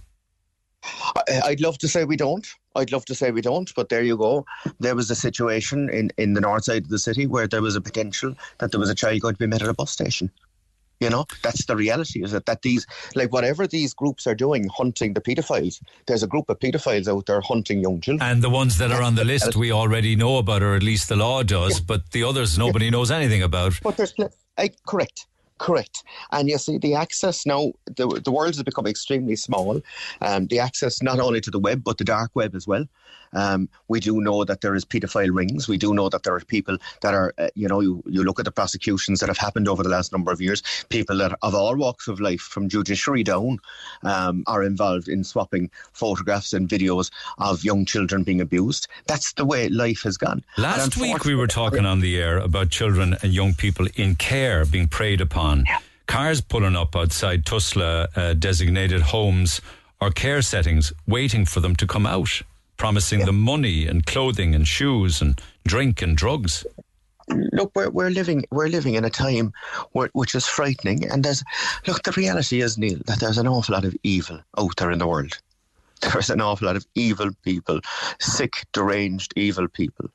And I know, look, I don't have children, but I know I have a niece and I have a nephew. We have another nephew on the way. These are innocent children that you'll do everything to protect. Well, unfortunately, social media and access to the internet has changed the world as we know it. And look, I have seen it. My own niece, she's 7 years of age. She can work every electronic device. She's the only person that can fix the computer, fix the television. And she's a mobile phone, and she's 10 times ahead of us in the house, But if people were to know, right? Okay, so because there was a confrontation and people got angry in the north side, which is your constituency area last week. If there was a list where people knew where everybody was, won't they be attacked attacked or burnt out or innocent people or other family members victimised?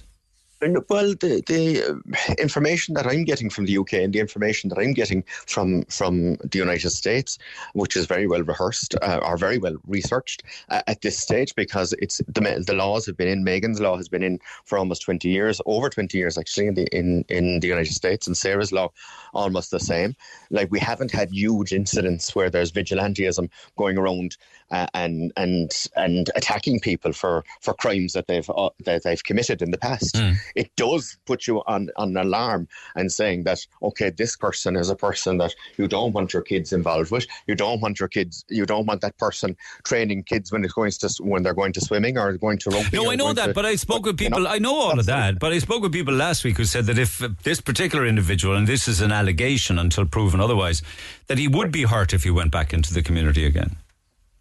Look, there's a lot of anger, there's a lot of trust issues. I think in that particular case, I think there would be an attack, and that's why he's been taken out of the community and kept out of the community. I don't know, I don't have the full facts of where he is or what he's doing at the moment. Yeah. Whether he's in Cork prison or whether he's being held, or I honestly don't know. I feel sorry for that gentleman's wife. And for that gentleman's family, totally, yeah. You know, yeah. But I'm talking about their safety in the event of people knowing. It's very, very tough on people like that as well, you know. But look, Neil, the priority here has to be that we're way behind when it comes to protecting our children, when it comes to having lists available to us, community lists, etc. And look, you've covered it on a number of occasions on the broadcasting. How many times we're waiting for Garda reports back, and how long it's taking for the Garda check to come back. Well, you can't, you know, that is, that can't be put at the feet of acting serving Gardaí. That's a much bigger problem. It's a huge, and as I said, it's a huge lack of resources. Yeah. I know I have a very good friend who, believe it or not, we both started off in the theatre world. I went into politics, and he works for the same thing, really, politics and theatre. Yeah. I don't know. It's all acting, Ken. It's all acting. Show business for ugly people. He ended up actually in Scotland Yard, and we're still very good friends today, you know. And, like, you know, what amazes me is even how they run their Garda checks or their equivalent compared to us. You know, it's all databased, it's all 24-hour service, it's all getting that information as quickly out into the community. Mm. And, you know, it doesn't mean that Neil Prendeville has to have 25 Garda checks. One Garda check will cover you from, in the UK, one police check will cover you from Scotland to Wales. And do they have these conversations at a national level, do you know, with regards to a Sarah's Law or a Megan's Law? Do they have these conversations in Dáil Éireann? I'd love if it was brought to the floor at Dáil Éireann. I've asked the minister to review it again. I've said that we're way behind when it comes to children protection and children protection. But don't you think they should be having these conversations? Absolutely. Instead of having all of these conversations about so-called hate crimes where people are afraid to open their mouth. Look, there's a lot of nonsense going on at the moment, and there's a lot of talk going on at the moment of silly things and minor things, and talking about flip-flops and talking about, and we're getting an awful lot of entertainment out of RTE at the moment, right? But the reality is that there's bigger problems out there in the community. Yeah. There are serious problems that are not being addressed by government. Okay. And this is one of them. Thank you for that. Let's get some more calls and texts on it. Take care. That's Independent Councillor Ken O'Flynn talking about political correctness gone mad. Not my words, but certainly I did mention a story this morning where Puck Fair, the King Puck, will only spend a little time now up on the top of his throne. It's a huge big scaffolding. It goes right up into the sky, very, very high, and up on top of it there is a platform that is barricaded off with steel poles, and inside in it a lot of straw, and the Puck Goat goes up there, and he's up there for 3 days and nights. That's going to change, because every year there's a lot of pushback about that, and it would seem that the committee now have decided to significantly reduce the amount of time that the King Goat will spend elevated upon the platform. So instead of staying up there all of the time, watched by a vet, fed and watered and what have you, up above, and this goes back to the 1600s, incidentally, because of the concerns of members of the public with regards to the goat's welfare, organisers have confirmed they will now take a different approach. So the goat, King Puck, will no longer stay on the stand for 3 days and nights, but it will instead be raised for a brief period after the initial coronation at the start, which would be the Friday. So up he'll go for a brief period and then down again. I don't know where he goes for the rest of the Puck Festival. He might go around visiting pubs. I've seen donkeys and horses walk out of the pubs in Carrigaline, so I wouldn't be surprised to see a goat. But then you go back up again for another little while at the end for the fair's closing ceremony. Texter says, sickened by the victory of the PC-ism secured for itself with the Puck Fair. These absolute do-gooder killjoys are the exact types that go around looking for absolutely anything wholesome or traditional to just tear down and destroy. The puck is probably one of the hardiest animals on the planet and lives happily in conditions that would wipe out any amount of these vegan-esque hippies that say they're concerned about the puck. If anything, the Puck Fair is a holiday for the puck. This decision is a sad day for Ireland. Your thoughts on that? Text 0868 104 106. And one other one. You talk of political correctness. Things are gone mad. Did you hear about Disney and the Snow White film? It's just ridiculous. I vaguely remembered something about the changes with regards to the storyline of Snow White and the Seven Dwarfs. And Claire tells me that last year, when the remake was announced, actor Peter Dinklage said he was taken aback at the idea of still using dwarves and that it would be a backward story about seven dwarves living in a cave together. So from now on, the seven characters will simply be average-sized people. I see a lot of that in the movies, actually. I was reading something in the Telegraph a couple of weeks ago where they were saying that there is a pushback within the acting community that only black people, and this probably makes sense because back in the day, a lot of them were painted faces, but only black people should play black parts. White people should play white parts. And this would be... I don't know how this would impact historically, because you're noticing an awful lot more now historical dramas where the colour of the character's skin does not relate to the core character of the original person that the movie is about. So that's changing in that regard. But equally, the Jewish community, certainly within the acting profession, are saying that non-Jewish people should not be allowed to play Jewish parts in films. So that would heavily impact on a lot of films, of course, that would have maybe a Jewish or religious significance. Anyway, text to welcome, text 0868 104 106. Now, the Neil Prendeville Show, Red FM. Talking of summer, we continue to give away summer family passes to dozens and dozens of wonderful locations where you can take the family for a day out over the summer period. Ballycotton Lighthouse springs to mind. Blarney Castle and Gardens is another one. Cape Clear Ferries, Clonakilty Black Pudding Visitor Centre, Cove Heritage Centre, Cork City Bus Tours, we did that last week, the City Jail. This morning we feature Cork Harbour Boat Hire. These are self-drive boat tours, so you're taking family or friends to Cove, out on the water for a day filled with fun and adventure. These are very easy to drive boats, very simple to navigate. You'll drive your own. They're like little mini ribs or little mini plastic speedboats for groups of all ages. And you head off in your own pace and you do your own thing. They're an hour long. And you'll get training before you set out on the water, and each boat accommodates up to 5 people. If you want to get on with it yourself and book them yourself, you can do so at corkharbourboathire.com. And we have 5 family passes for that to give away this side of midday as we continue to give away family passes to enjoy the summer. Big thank you from those that won Roosters Piri Piri on Friday. We won the Free Food Friday last week, and we just wanted to thank you and Roosters Piri Piri. You brought so much fun and excitement into our day. We loved every minute of last Friday. Thanks again, Neil. Love the show, says Ailish and all the girls in Dairy Gold accounts payable department. And it's always lovely when people come back. We're talking about the meat content of sausages this morning, and boy, can they vary. Boy, can they vary. They really can. I mean, if you came to the programme late this morning, I was telling you that it can be as low as 55% pork in a Galtee sausage to as high as 90% pork in a Marks and Spencer sausage. 85% then with De Róiste, and then you have others then with 70% and 60% and 55% and 57% or whatever. But there's a big difference in one case between, say, Marks and Spencer and Denny. It's not 50% more pork in a M&S, but it's not far off it. Neil and team, you also then ended up talking about chicken nuggets or chicken goujons.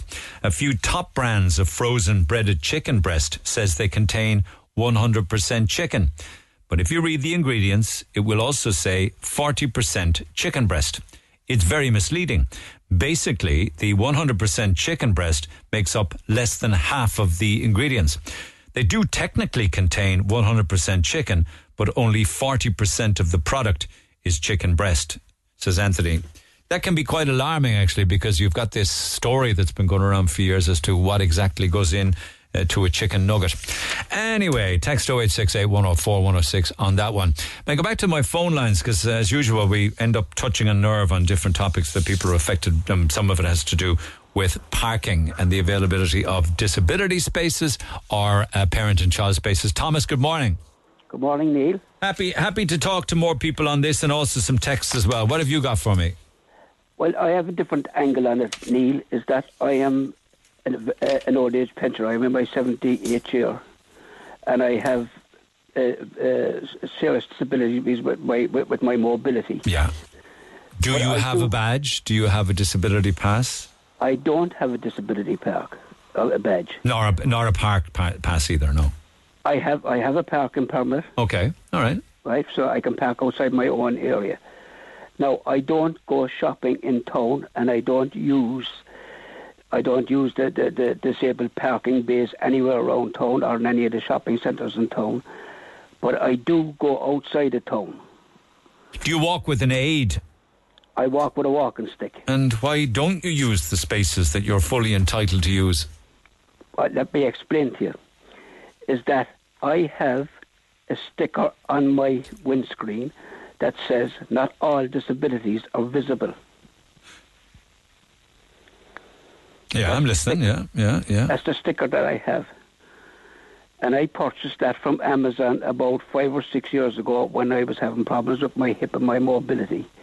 And it came in a package with a key, and the key is for disability toilets that you can use anywhere in Europe or anywhere in Ireland. A key that will open disability loos? Are they locked or something? They are, yeah. Some of them are. And have you used the Amazon key to open them? I have, yes. I used it in Wexford, and I used it in Westport. It's like a master key. Does it open anything else? No. It just opens the disability key. The disability toilet. Okay, but unless I'm missing something, I still don't know why you don't use the spaces. But you put up a sticker saying not all disabilities are visible, but yours is if you walk with an aid. I do, but the other side of it is no. I kind of like my independence a small bit. Right. No, where I go shopping, if there's half a dozen disability bays, and if they're empty, I will go in there with my sticker, and I will get out because I need to be close to the shop because obviously if I live on my own, and when I'm using a trolley, I can't be walking around with a trolley, you know, with my disability. I understand. Yeah. So have you two stickers up then, the blue badge and the other one? No, I don't have a blue badge. I don't have a blue badge. No, I could apply for it, but then I'm saying there's a lot of other people out there that need it more than I do. And I only go shopping once every 3 weeks. And I go at a time, say between 3:30 and 5 o'clock, to a certain area down outside the city where there's plenty of parking spaces there. And if I move into a disability bay, and if there's another car there, I will park there. But if there's two cars there, I will not park there. Okay, I'm not going to try and change your mind on that. You seem set in your ways there. So, But the thing about it is like... Yeah, you come along and you find someone who's able-bodied is parked on it, and they saunter off to do their shopping. Yeah. You would. But I wouldn't. If I drive into that parking bay, and if just suppose there's 6 parking bays there, and just supposing that there's 4 cars there, I will not park there. I will move away. Yeah, right. I don't go in. I know. Okay. There's plenty of parking spaces there. All right. Okay, but what if there's no parking space and it's way at the back wall and you got a long walk and you're hugging bags and pushing a trolley? I'll try and wait until I can get as close as I can to the door that somebody might move out of an ordinary parking space. I think this is much to do with you preserving and holding on to your independence as anything else, wouldn't you think? That's it.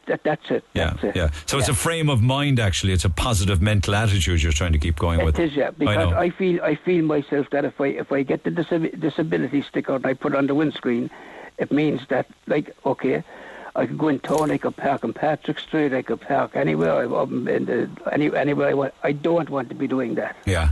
And you know when you have a blue badge, can you park anywhere for as long as you want? I think you can, yeah. Okay. I think you can. Okay. I think you, as long as you have the blue badge, I think you can, all right. You can park all day if you want to. All right. I think you can do that. Thanks, Thomas. Let me talk to Marie. Marie, good morning. Good morning. Thank you.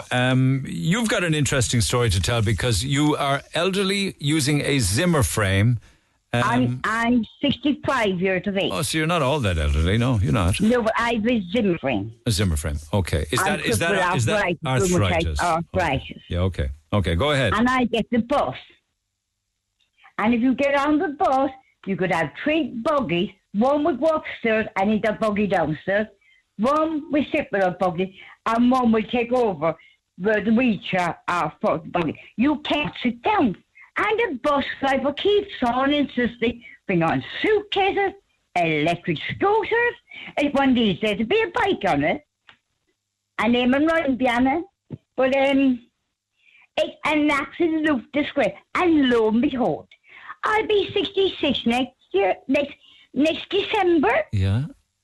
And God bless Cork City Council will put up my rent before I even get the cup of the ball. They're going to put your rent up.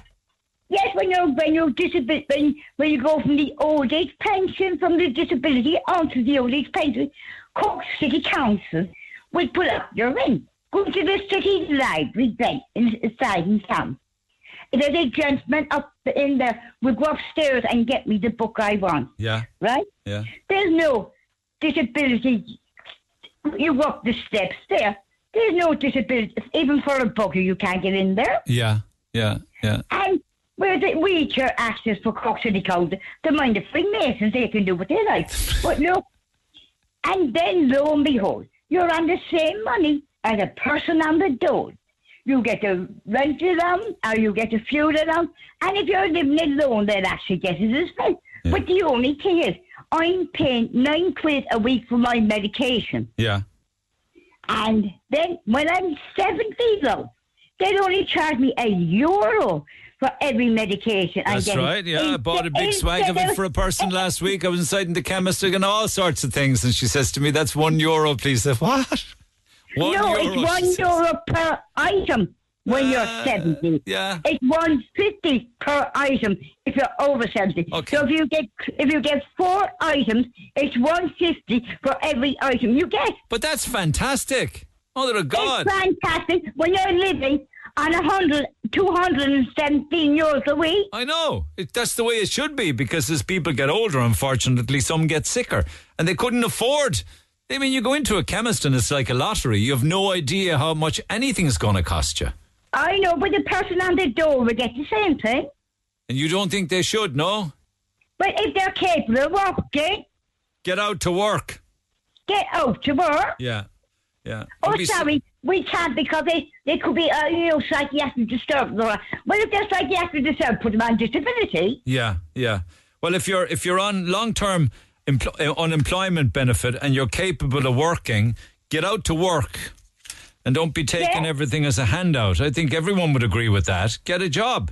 But sometimes the jobs pay so badly that you'd be better off staying on the dole. You'd have the medical card. Well, I'll tell you this much, no. Rent allowance, children's allowance. I'd love to spend a couple of hours inside in the kitchen, because I love cooking. Yeah. And I do for nothing. Would you? Just get a bit of company by, because isolation and lonely, and that's why it's called living alone by. You're totally isolated and cut off from everything. Yeah. And do you feel that way? I tell you this much, Jesus, you know something? I worked all my life, these children worked all my life, and even if I went on inability with the Cork Corporation, I'd be paying more than I was on disability. So would you like to get out more and get a job? I would, boy, and I do for nothing. Would you? I do for nothing just to get out the house, right. No. And are you a good cook? Oh, Jesus, I've got to down there and I'd poison the whole lot. Okay. Right. And actually, you could use the bus pass to go up to get the free train up to Dáil Éireann and poison the lot of them, put something in the soup. Their food is subsidised, and you're supposed to get a cup of tea up there for a yo-yo. Yeah, yo-yo. It's a disgrace, because this country is for the gentry, the elite. The elite. When you get on a bus, though, if it's because you say the buses are packed, would somebody get up and let you sit down in a crowded bus? How can anyone get up when you have the two people that own one buggy upstairs because they won't sit with you? There's another girl sitting with her buggy over the other side, and if someone, there's another girl in the buggy, one person got up and let me sit down. This other woman got on next to me with a bloody suitcase. There's a fella across the way with an electric scooter. One of these days, Peppa Pig will be on the bus, and they're going for Peppa Pig as well. But God help Eamon Ryan. He wouldn't come down. If you want to go down to Bandon, all right? Yeah. Get a bus down to Bandon, Central Bandon, lovely place, all that. And get the bus back up. It's 2 ways, a 2 hour, a 2 whatever. It doesn't say, this is going, blah, blah, this is going. And I said to one man down Bandon, I said, oh, he said, you can get on now. That's the English bus, that's the Go bus. But they'll take the disabilities. But then, the stairs. The English bus. Why do you call it the English bus? Because the Go buses are an English company. Right. Neil. Yeah. And they're not enough. But even at that... Would you be slow to get on an English bus, is it? No, I said the Go buses are English buses, right? Yeah. But even trying to get on with them, they put your dimmer frame in underneath the thing. And then you have to climb up these stairs. They just want an escalator, boy. I know, it's tough. It must be tough. Yeah, it is. You should be able to... I met this country's a joke. And you know something? I say to every worker in this country, paramedics, nurses, the whole... Stop the whole bloody lot and bring that country to hard. And they start respecting people. Well, you certainly know... I haven't got 1 million, 2, half, 3 million... You're supposed to pay some money for every ministerial post I have. Yeah. I mean, like, Christ, the people in France wouldn't put up with it. No, they wouldn't. The people in Greece.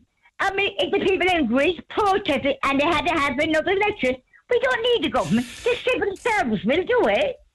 Well, they're not there, but get on well below that. Well, I suppose you're right in that regard. We have to wonder actually how many of them are actually working hard in the first place, and have we too many of them, and are we just...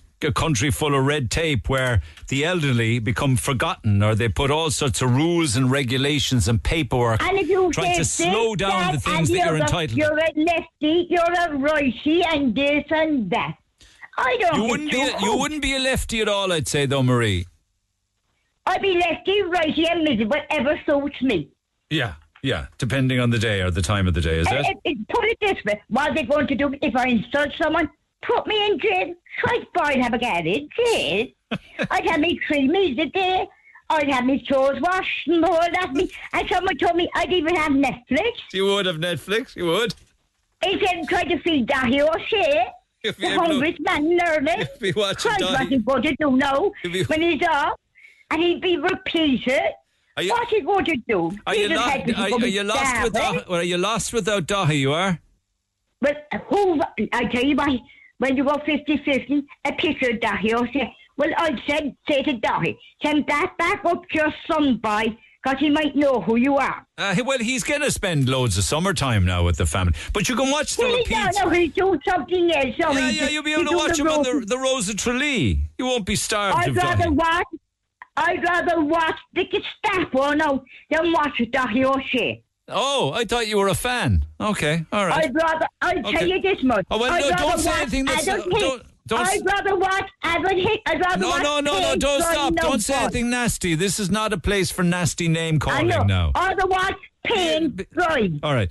Okay, then watch the Rose of Tralee. Okay. Then watch it. The same out. It's like Eurovision. Oh, but you don't pay... Do you pay license fee for the TV? Thanks for the God I don't. Because if I did... I'd be up in them. I tried to knock me up completely. I haven't renewed my television licence yet. I don't either, and the people in this country. I was going to ask you, should I? Paying for what? What do they on RT1? But what if they come out and arrest me or take me to jail or what? I'd have the Netflix and everything, but I don't want to go to jail. So maybe I should just pay it. I tell you this much now. When they can make pictures about the joy. Oh, Christ, the joy. That was a great thing one day. There was no criminals. There was no victims from the joy, you know.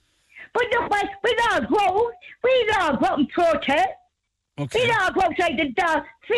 Free Neil. Sorry. Could you imagine it? Thanks, Marie. Thanks, Marie. Thanks. Jesus, boy. Look after yourself. I'll bring up me Zimmer friend. It'd be better than any racist. All right, okay. All right, take care of yourself. Stay in touch, all right?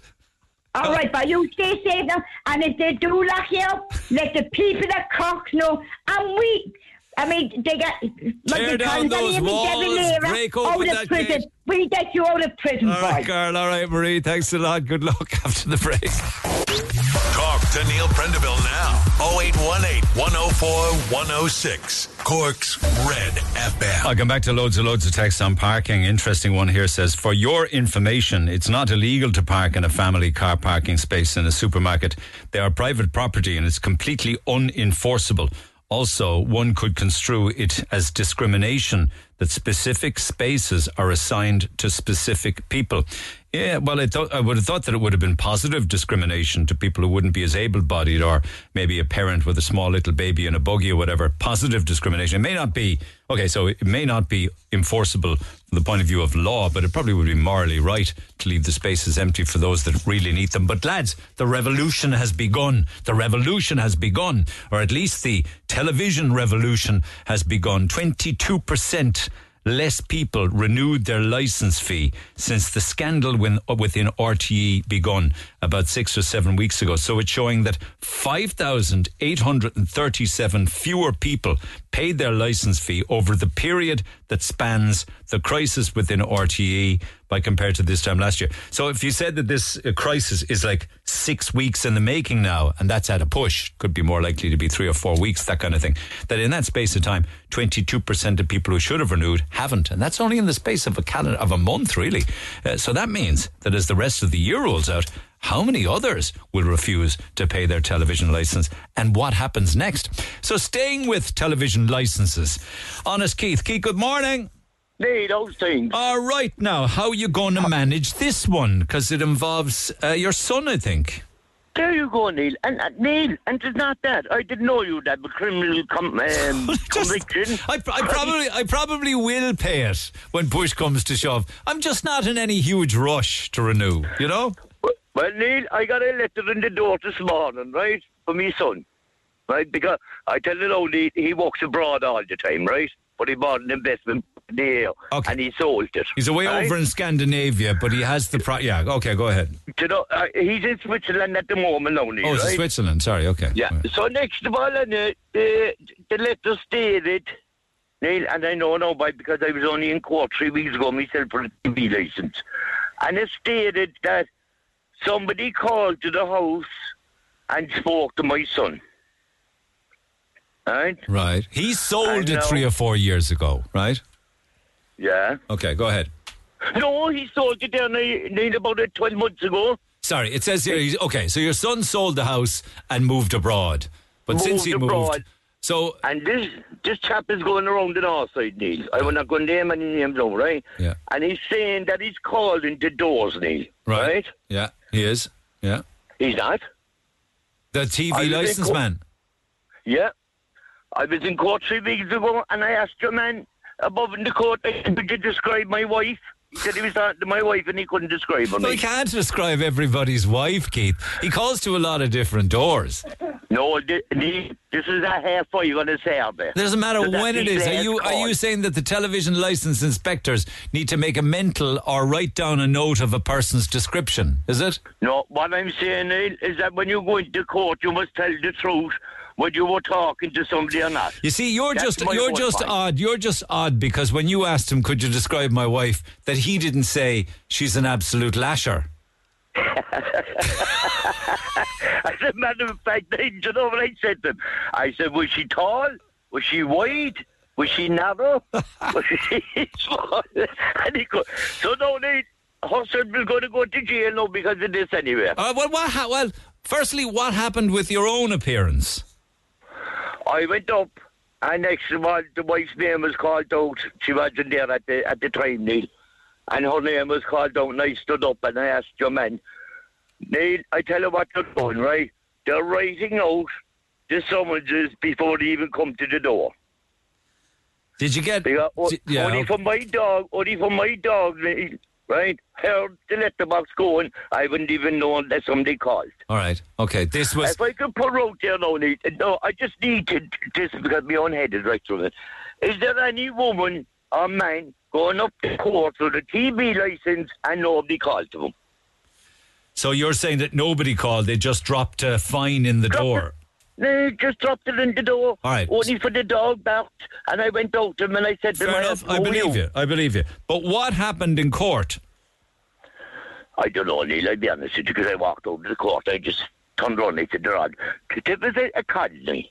So you just left? I said, it's all a scam, I said. So you left? I left. Okay. You see, what my fine is on, the wife was up. I mean, if I was up, I wouldn't go into the court. But I would have went in because it was the wife. But you'd probably be arrested. She will. My name is not on the down. Okay. So, okay. All right, you're all right with that then. Arrest the wife, I'm fine. Neil, if it was my name that was under someone's, there's no way I would have went into court. All right, okay. Arrest my wife, I don't care. So, with the son then, what happened? I rang the son up this morning. I said, Stephen, I said, there's an old fine after coming in for your TV license. And you know what he's told me? Tear it up, he says. Don't worry about it. Because these letters now when he comes to my house, do you know what I mean? He has to read the... He had to pay money to read the... He doesn't even own the house anymore, shall I? Quite, no. Yeah. So he doesn't own this. Yeah. So he gets the fine or for the television license for a house that he no longer owns? There you go. He got the fine out this morning. They told him either pay the license or else he goes to court. Right? So I rang him and he said that I'm not coming back from Switzerland for that, he said. No. But wait a second. What? Okay, unless he does something about this, he won't go to jail or anything, because there was a judge threw out a load of them last week up in Dublin. He threw them all out. And another, and I heard from the prison service about a fortnight ago that people are no longer being sent to jail. And the main reason they're not being sent to jail is the jails are full, but that he would have a criminal conviction. That's the thing that's killing it, Neil. Because he travels all over the world, you know. He goes America, Switzerland, Finland, all over the place. So if he doesn't fix this, he technically wouldn't get into America. No, he won't. And that's the strong name. And there's no fixing it, because I rang the company and I told them the company, they're subcontractors, Neil. Yeah, yeah. Right? Yeah. And I told them, I said, this will ruin... Your man said he called, and that's the end of it. Go up to court. Yeah, yeah. I think somebody should. That's all I have to do now, Neil. I'll go up to court. I think you should actually, because I'd find it very entertaining. Keith goes to court again. See what story comes out of that. But sort it out for him, because you don't want a criminal conviction, because then it'd be a hassle trying to get that reversed. You know.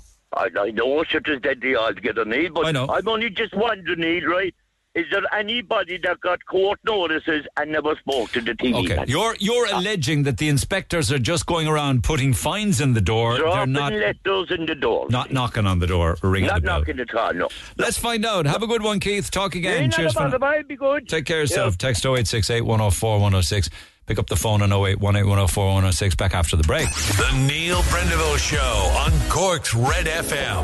Our phone lines remain open after midday. 0818 104 106. It might be tomorrow before we get to a lion's share of the text from already this morning. Aisling standing by, so is Maeve. First up, Marion, good morning. Good morning, Neil. Is your son a bus driver? No, it's my friend's son. Okay, your friend's son drives a bus. Okay, go ahead. Yeah. Go ahead. So he's on the. I think it's a 202.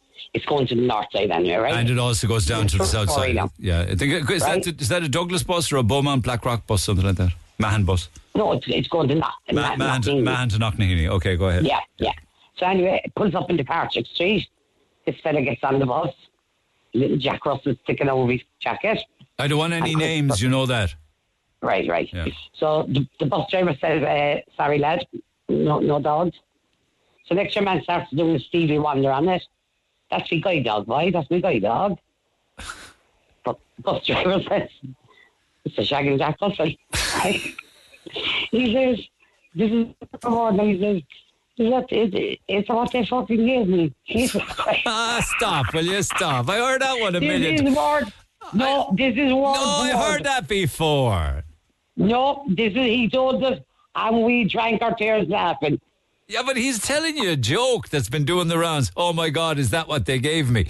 The guide dog's the Jack Russell. He's blaming the Irish Guide Dogs Association for giving him a Jack Russell. I heard it all before. That was my first time hearing it now. And did you believe it? I did. I couldn't stop laughing. We were laughing for days over. Unless someone legitimately did get on the bus and try the gag. Oh yeah, he said he started doing the Stevie Wonder on it, head moving, looking up and stealing. No. That's the bus driver's party piece. I remain to be convinced that it never actually happened. I'll kill him. All right, okay. Take care, Marion. Cheers. On parking, some people have no respect or manners anymore. Full stop. When I go shopping with my 2-year-old and 6-year-old, I park in parent parking. If it's only me and the 6-year-old, I'd park in a normal parking space. So it's because of the 2-year-old, I suppose. Drives me crazy. You see this happening some every day. Something similar happened to us a few weeks ago in Dunnes at Bandon Road. A person squeezed in between ours and the next car. There is a gap. There's a gap. It's not a parking space. It's about half a parking space. And that gap needs to be kept open for people in either disability spaces or in people who have a parent and baby space taken so they can get in and out with buggies. A person squeezed in between ours and the next car. We have twins, so we need to get into the car from both sides. We couldn't get in at all. We had to put them both through the one side and go across the car and tie one in. Disaster. Makes my blood boil. I thought you were going to tell me you had to get them in through the window. There aren't enough of these spaces anyway, and trying to park in a normal space and getting a car seat or a baby out is madness. I don't even look for parent and baby spaces. I try to find one at the end of a row or a similar space with the baby's side of the car. I met somebody, I think it might have been somebody on the air or something. I remember having a conversation with somebody who straddles 2 parking spaces and drives a big F-off SUV. I said, why do you do that? Because I don't want to get my car scratched. And I said, do you ever get any grief that you park between 2 spaces? No, and I couldn't care less. Never has. I'd ignore it. One other one. It's actually so hard to get a baby seat out of the car without clonking the car next to you, especially when mum's body isn't even healed and the seats are so heavy with the baby in them. I'll never understand how selfish people can still take these spots knowing that. We have an able-bodied man park in an invalid parking space using his grandmother's blue badge for the last 4 years. And by the way, he works and lives overseas, says Mary. How does that work then if he's not even in the country? I do know that there are people that are using parents or family members' passes and parking passes and invalid and disability badges. I see parents with car seats park in those spaces with no children in them. I also see parents with grown-up children parking in these spaces. What is the age limit of the child for parents to park in them? Babies. It's called parent and baby spaces for a reason, I suppose. Anyway, back to the phone lines we go. Aisling, good morning. Hi, Neil. Okay, you're in your late 20s and you have a disability parking badge, is that right? Yeah, I do. Okay. So did you break your spine? I did. Okay. I was on to you before, I told my story about meeting my partner. I was just going to say that, because I vaguely remember something like that. What happened that resulted in you breaking in your spine? I was rock climbing down on Myrtlesville Beach and I fell 15 feet straight onto my back and smashed it. So I had to go to CUH and have surgery to try and fix it and put metal in, because the way the bone shattered, it was ready to pierce my spinal cord, and obviously then I would never have walked again. So they went in and put metal in to try stabilise it. That was supposed to be lifelong, and 1.5 years after that, the metal actually broke in there. So it was going to cause damage. So they went in then and removed that 2 years after the first surgery. But they caused a lot of damage removing the metal. So they couldn't do any more for me here in Cork. Then I had to go up to the spinal cord damage unit in the Matter in Dublin, in the height of lockdown, to have it You've rebuilt. Had 3 spinal reconstruction surgeries then? Yeah, in 5 years. So that can be a treacherous and dangerous sport. Rock climbing or cliff climbing? Was it cliff? You weren't climbing face cliff. Rock climbing. Do you know the kind of craggy rocks down there? I've been doing it since I was a kid with my dad. It was so normal just to go down and do it. You know, just the regular craggy rocks in Myrtleville. Yeah, just climbing up them, and yeah, just lost my footing. And I was to do that all that. They're not all that challenging, but so you broke your spine doing that. Yeah, it was the way I smashed down on it. But I actually got up afterwards because I was with people as well, and they were like, "Okay, maybe she's fine." But then I started repeating the same few questions, so they were like, "Okay, yeah, she's not fine." So, oh my God, yeah. A broken spine, like a snapped spine. How do you manage now with driving? It's fine. I just have to manage my pain, with it and stuff. But as a result, my walking would be fairly limited, I can only do a certain amount and then I have to kind of stop. So that's why, it's important to have the badge and stuff. And it was hard enough to get it. There's a lot of doctors' reports have to go in and get it. But, okay. And do you walk with an aid? No, I don't. I walk unaided. I'm lucky. Okay. But it would just be limited. It would be small walks I can do. So therefore you would have people who see you get out of the car with your disability badge up in a disability spot, but they don't see any physical aid to help you with the disability. No. So when after the second surgery, my spine did collapse, so I was hunched over for a while. So it was nearly better then because people could see that there was something wrong, and were kind of less quick to judge. But since I had it done in Dublin, and they've straightened it a lot more, they just see this young person getting out and who looks fine to them. So I've had people chase me into shops and all, like, do you know you're in a disabled space? And it's really embarrassing. So it's a lot more than dirty looks. You've been followed and verbally abused. Yeah. It's just unnecessary. Like, you can't judge a book by its cover. I always just tell them, go back and check my window. Yeah, but would they say, but that's somebody else's past you're using, obviously? No, I've actually never had that, thank God. Yeah. And would that happen often? But nearly all the time. I always get looks, like nearly on a daily basis when I be in and out of the shops. But it's quite often people would kind of feel the need to say something. I know. And can you blame them, though, I wonder? They feel as if they're legitimately looking out for people who have disabilities and are trying to get able people to cop themselves on. Do you know what I mean? I know it's not nice for you, but I'm just wondering about their motivation. Not all disabilities are visible, so who are you to decide if someone has a disability or not? But I suppose they're also labouring under the belief that it's a scam artist who's using somebody else's badge and hogging it because they're lazy. That's the only point I'm making. I mean, I understand the difficulties that it causes you. I mean, I'm not suggesting for you the only way you'll stop this is get yourself a cane, but it's people who it's probably people who mean well. Yeah, I don't know. It's just very uncomfortable, especially when you're just trying to get on with your day-to-day life, and especially like I was laid up for the best part of 5 years recovering from all these surgeries, and now you're getting back to life, and I have that to try help with life so that I don't have to be putting my body under pressure to walk far, and it's just very, very uncomfortable. How far can you go, and what happens if you walk too much? Well, 5 or 10 minutes I can kind of go for, and then I'd have to stop. My partner might have to link on to me sometimes to get me back to the car. My pain would just get too much. So amazing, isn't it? Do you have pain management to deal with that then as well?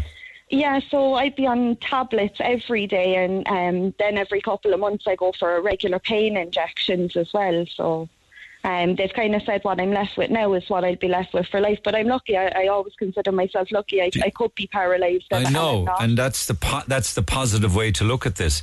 Slipping on a rock in Myrtleville, you've paid a high price for it. Yeah, one day changed everything. And how are you mentally or psychologically? How do you keep yourself positive? It takes its toll. I'm very lucky with the support network I have around me, and I managed to get back to work, small, but managed to get back to work kind of midway through last year after it all. So, just trying to keep the mind ticking over and stuff. But sometimes, being in pain all the time can take its toll. It's horrible waking up in pain, going to sleep in pain. But, you just try and... I always try and think of how lucky I am and how much worse off I could be, and I always try and think there is people out there so much worse off. I know, and it's nice of you to say that, considering the cross that you have to bear. I understand, but again, point being, not all disabilities are visible. Yeah, I know what you're saying. Yeah. It's just uncomfortable. Okay. I don't know if people just kind of, stuck to what they're doing, concentrate on what they're doing. Like, you're entitled to your opinion. I don't think you need to be approaching people about it. Yeah, but it's about calling out people who do wrong. And I suppose, again, without labouring the point or repeating myself, some might say that they're doing it for people with disabilities when they see people who they think are not disabled using that space, But then you're harassing someone who genuinely does have a disability because you feel like they don't. It's like catch-22. I know. Okay. All right. Nice one. Take care of yourself. Nice to catch up. Thank you. Can I just stay with that topic of calling people out? I did see an article yesterday. This is over in Hong Kong, right? The health minister in Hong Kong is urging people to stare at smokers in a disapproving way to help create a tobacco-free city. He is saying that someone who lit up in a restaurant would be very unlikely to hit back if everybody stared at them or gave them the eye or gave them a glare. So it's not unconnected to people who park badly or people who park in parent and baby spaces or disability spaces. If all of us were to challenge them, it wouldn't be long stopping those individuals doing what they do. So in Hong Kong, people should stare at smokers disapprovingly as part of an effort to create a tobacco-free city. He said the people who lit up in areas where it's prohibited would be unlikely to do it again or hit back if everyone stared at them, according to local media reports. Cigarettes can harm the health of all of us.